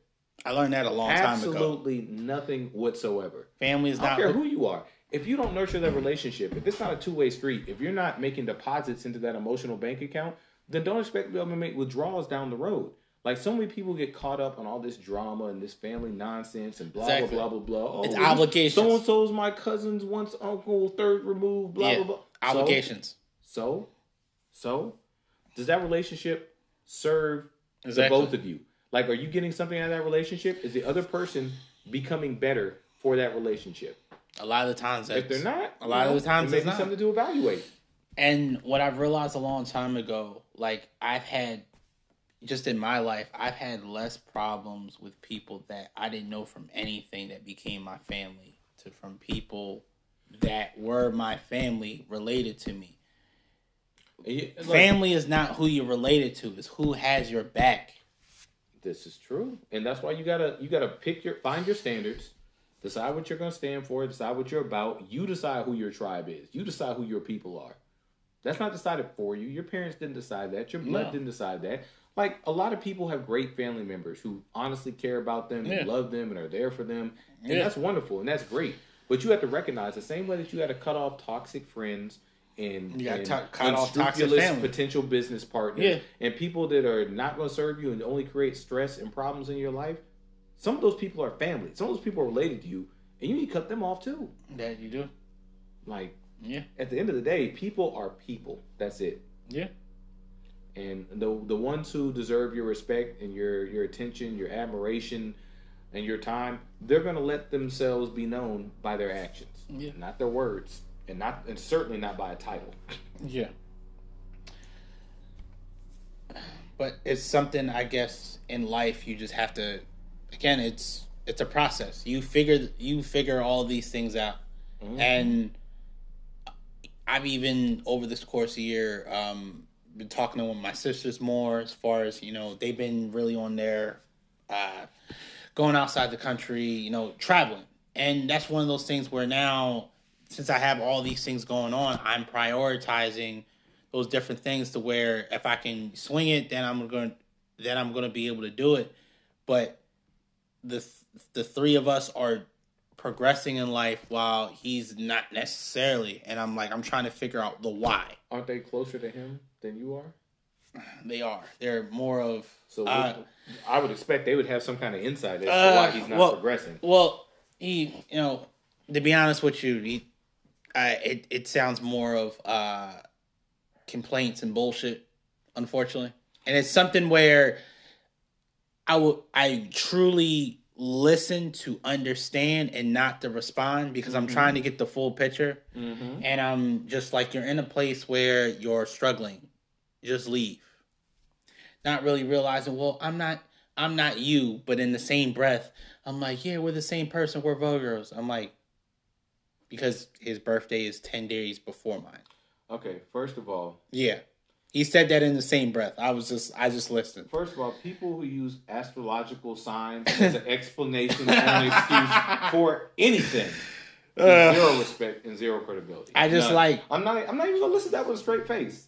Like, you start blaming your birth sign on why you do. Nah, bro, get out of my face. We're done. There's no serious conversation being had here. So there isn't. Yeah. So of course I said, like, whatever he's gonna do is he's gonna do. I'm like, it's, you know, you have more experience. I'm like, because you've traveled to places. I'm like, yeah, but I did it when I was 20, and I went to Pittsburgh for a year, and I went to Alabama. I'm sorry, who sponsored your trips? Nobody. So what's stopping you from taking a trip? Exactly. I'm just like, again, you don't gotta be me, but you gotta be better than what you are right now. I mean, does he though? See, here's the thing. Here's something I came to realize with a friend of mine recently. And I've been talking to this dude for... Yeah, I know. You told me about him. Yeah, like 6 years. And like, wait, 6 years? I thought it's about that long. Yeah, I know you don't him there for that long. I mean, maybe 5, but it's at least that. Because he'd have been back and forth from here to New York and all this. And Is he still here? He's here now, right? He's back now. All right. But the thing was, like, first time came down, was dealing with some shitty girlfriend. Yeah. And within... a couple hours of talking, like, I realized this girl is about nothing. Okay. Like, just go ahead and cut her loose, move on with life. But no, he didn't want to do that, you know. And it took a long time, and he finally, like, got all his little ducks in a row, and he was doing good down here and, you know, working in his chosen profession and was making a little life for himself.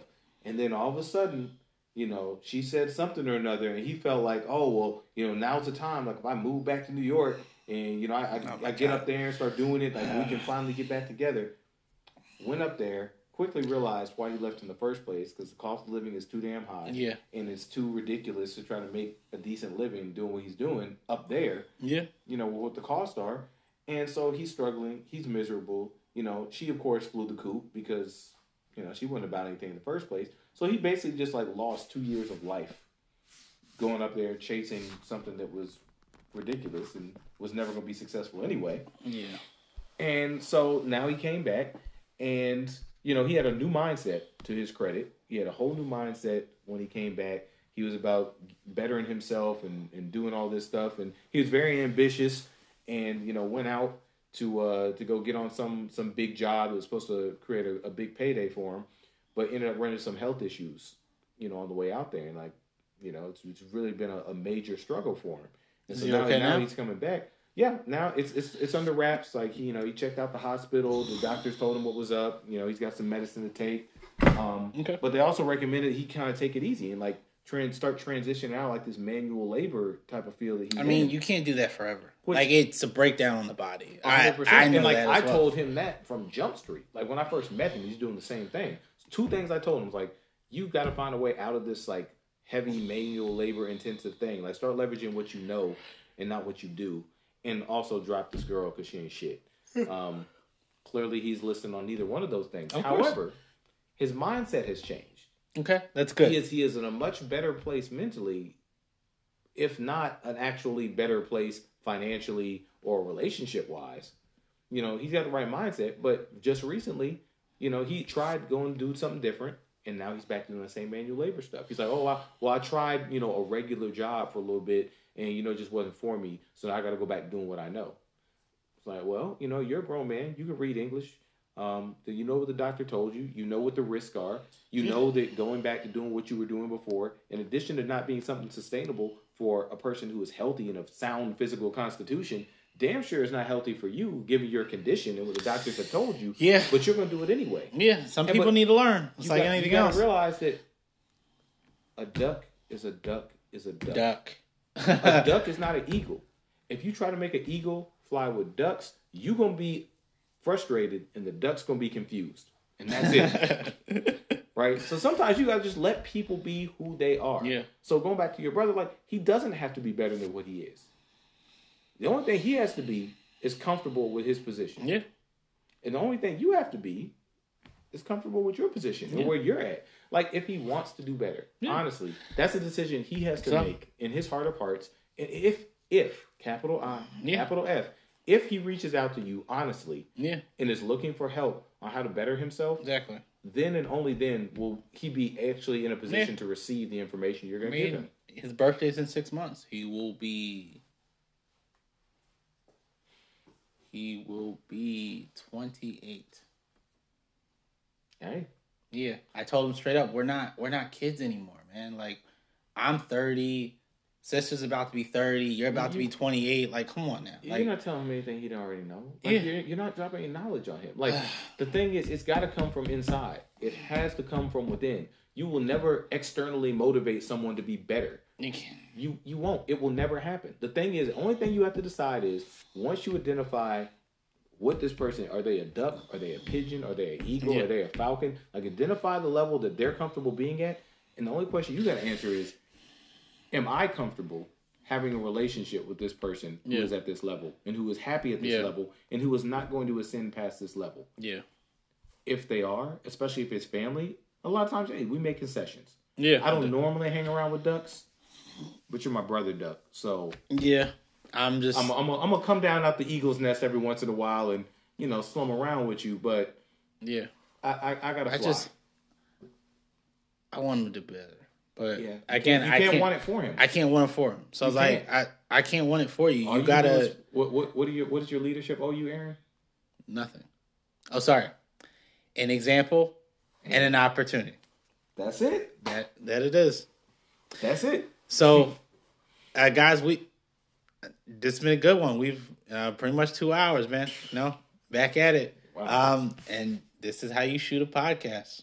All right. Yeah. Well, so maybe one day I'll shoot one of my own. I actually got a YouTube channel that'll be coming out here eventually. Nice. Content might be too stale by the time I actually put it out, but we'll see. Okay. So, do you have any things people want to follow you on or anything like that? Yeah, sure. If you want to hop on eBay, it's Business Bushido is the name of the store. Go ahead, buy all the things that you see and like. Same thing for YouTube, Business Bushido. It's going to be the channel. By the time you hear this, maybe there'll be a video out. If so, like and subscribe. And with that being said, guys, my name is Aaron with my guest, JP3, and we're out of here. Later, guys.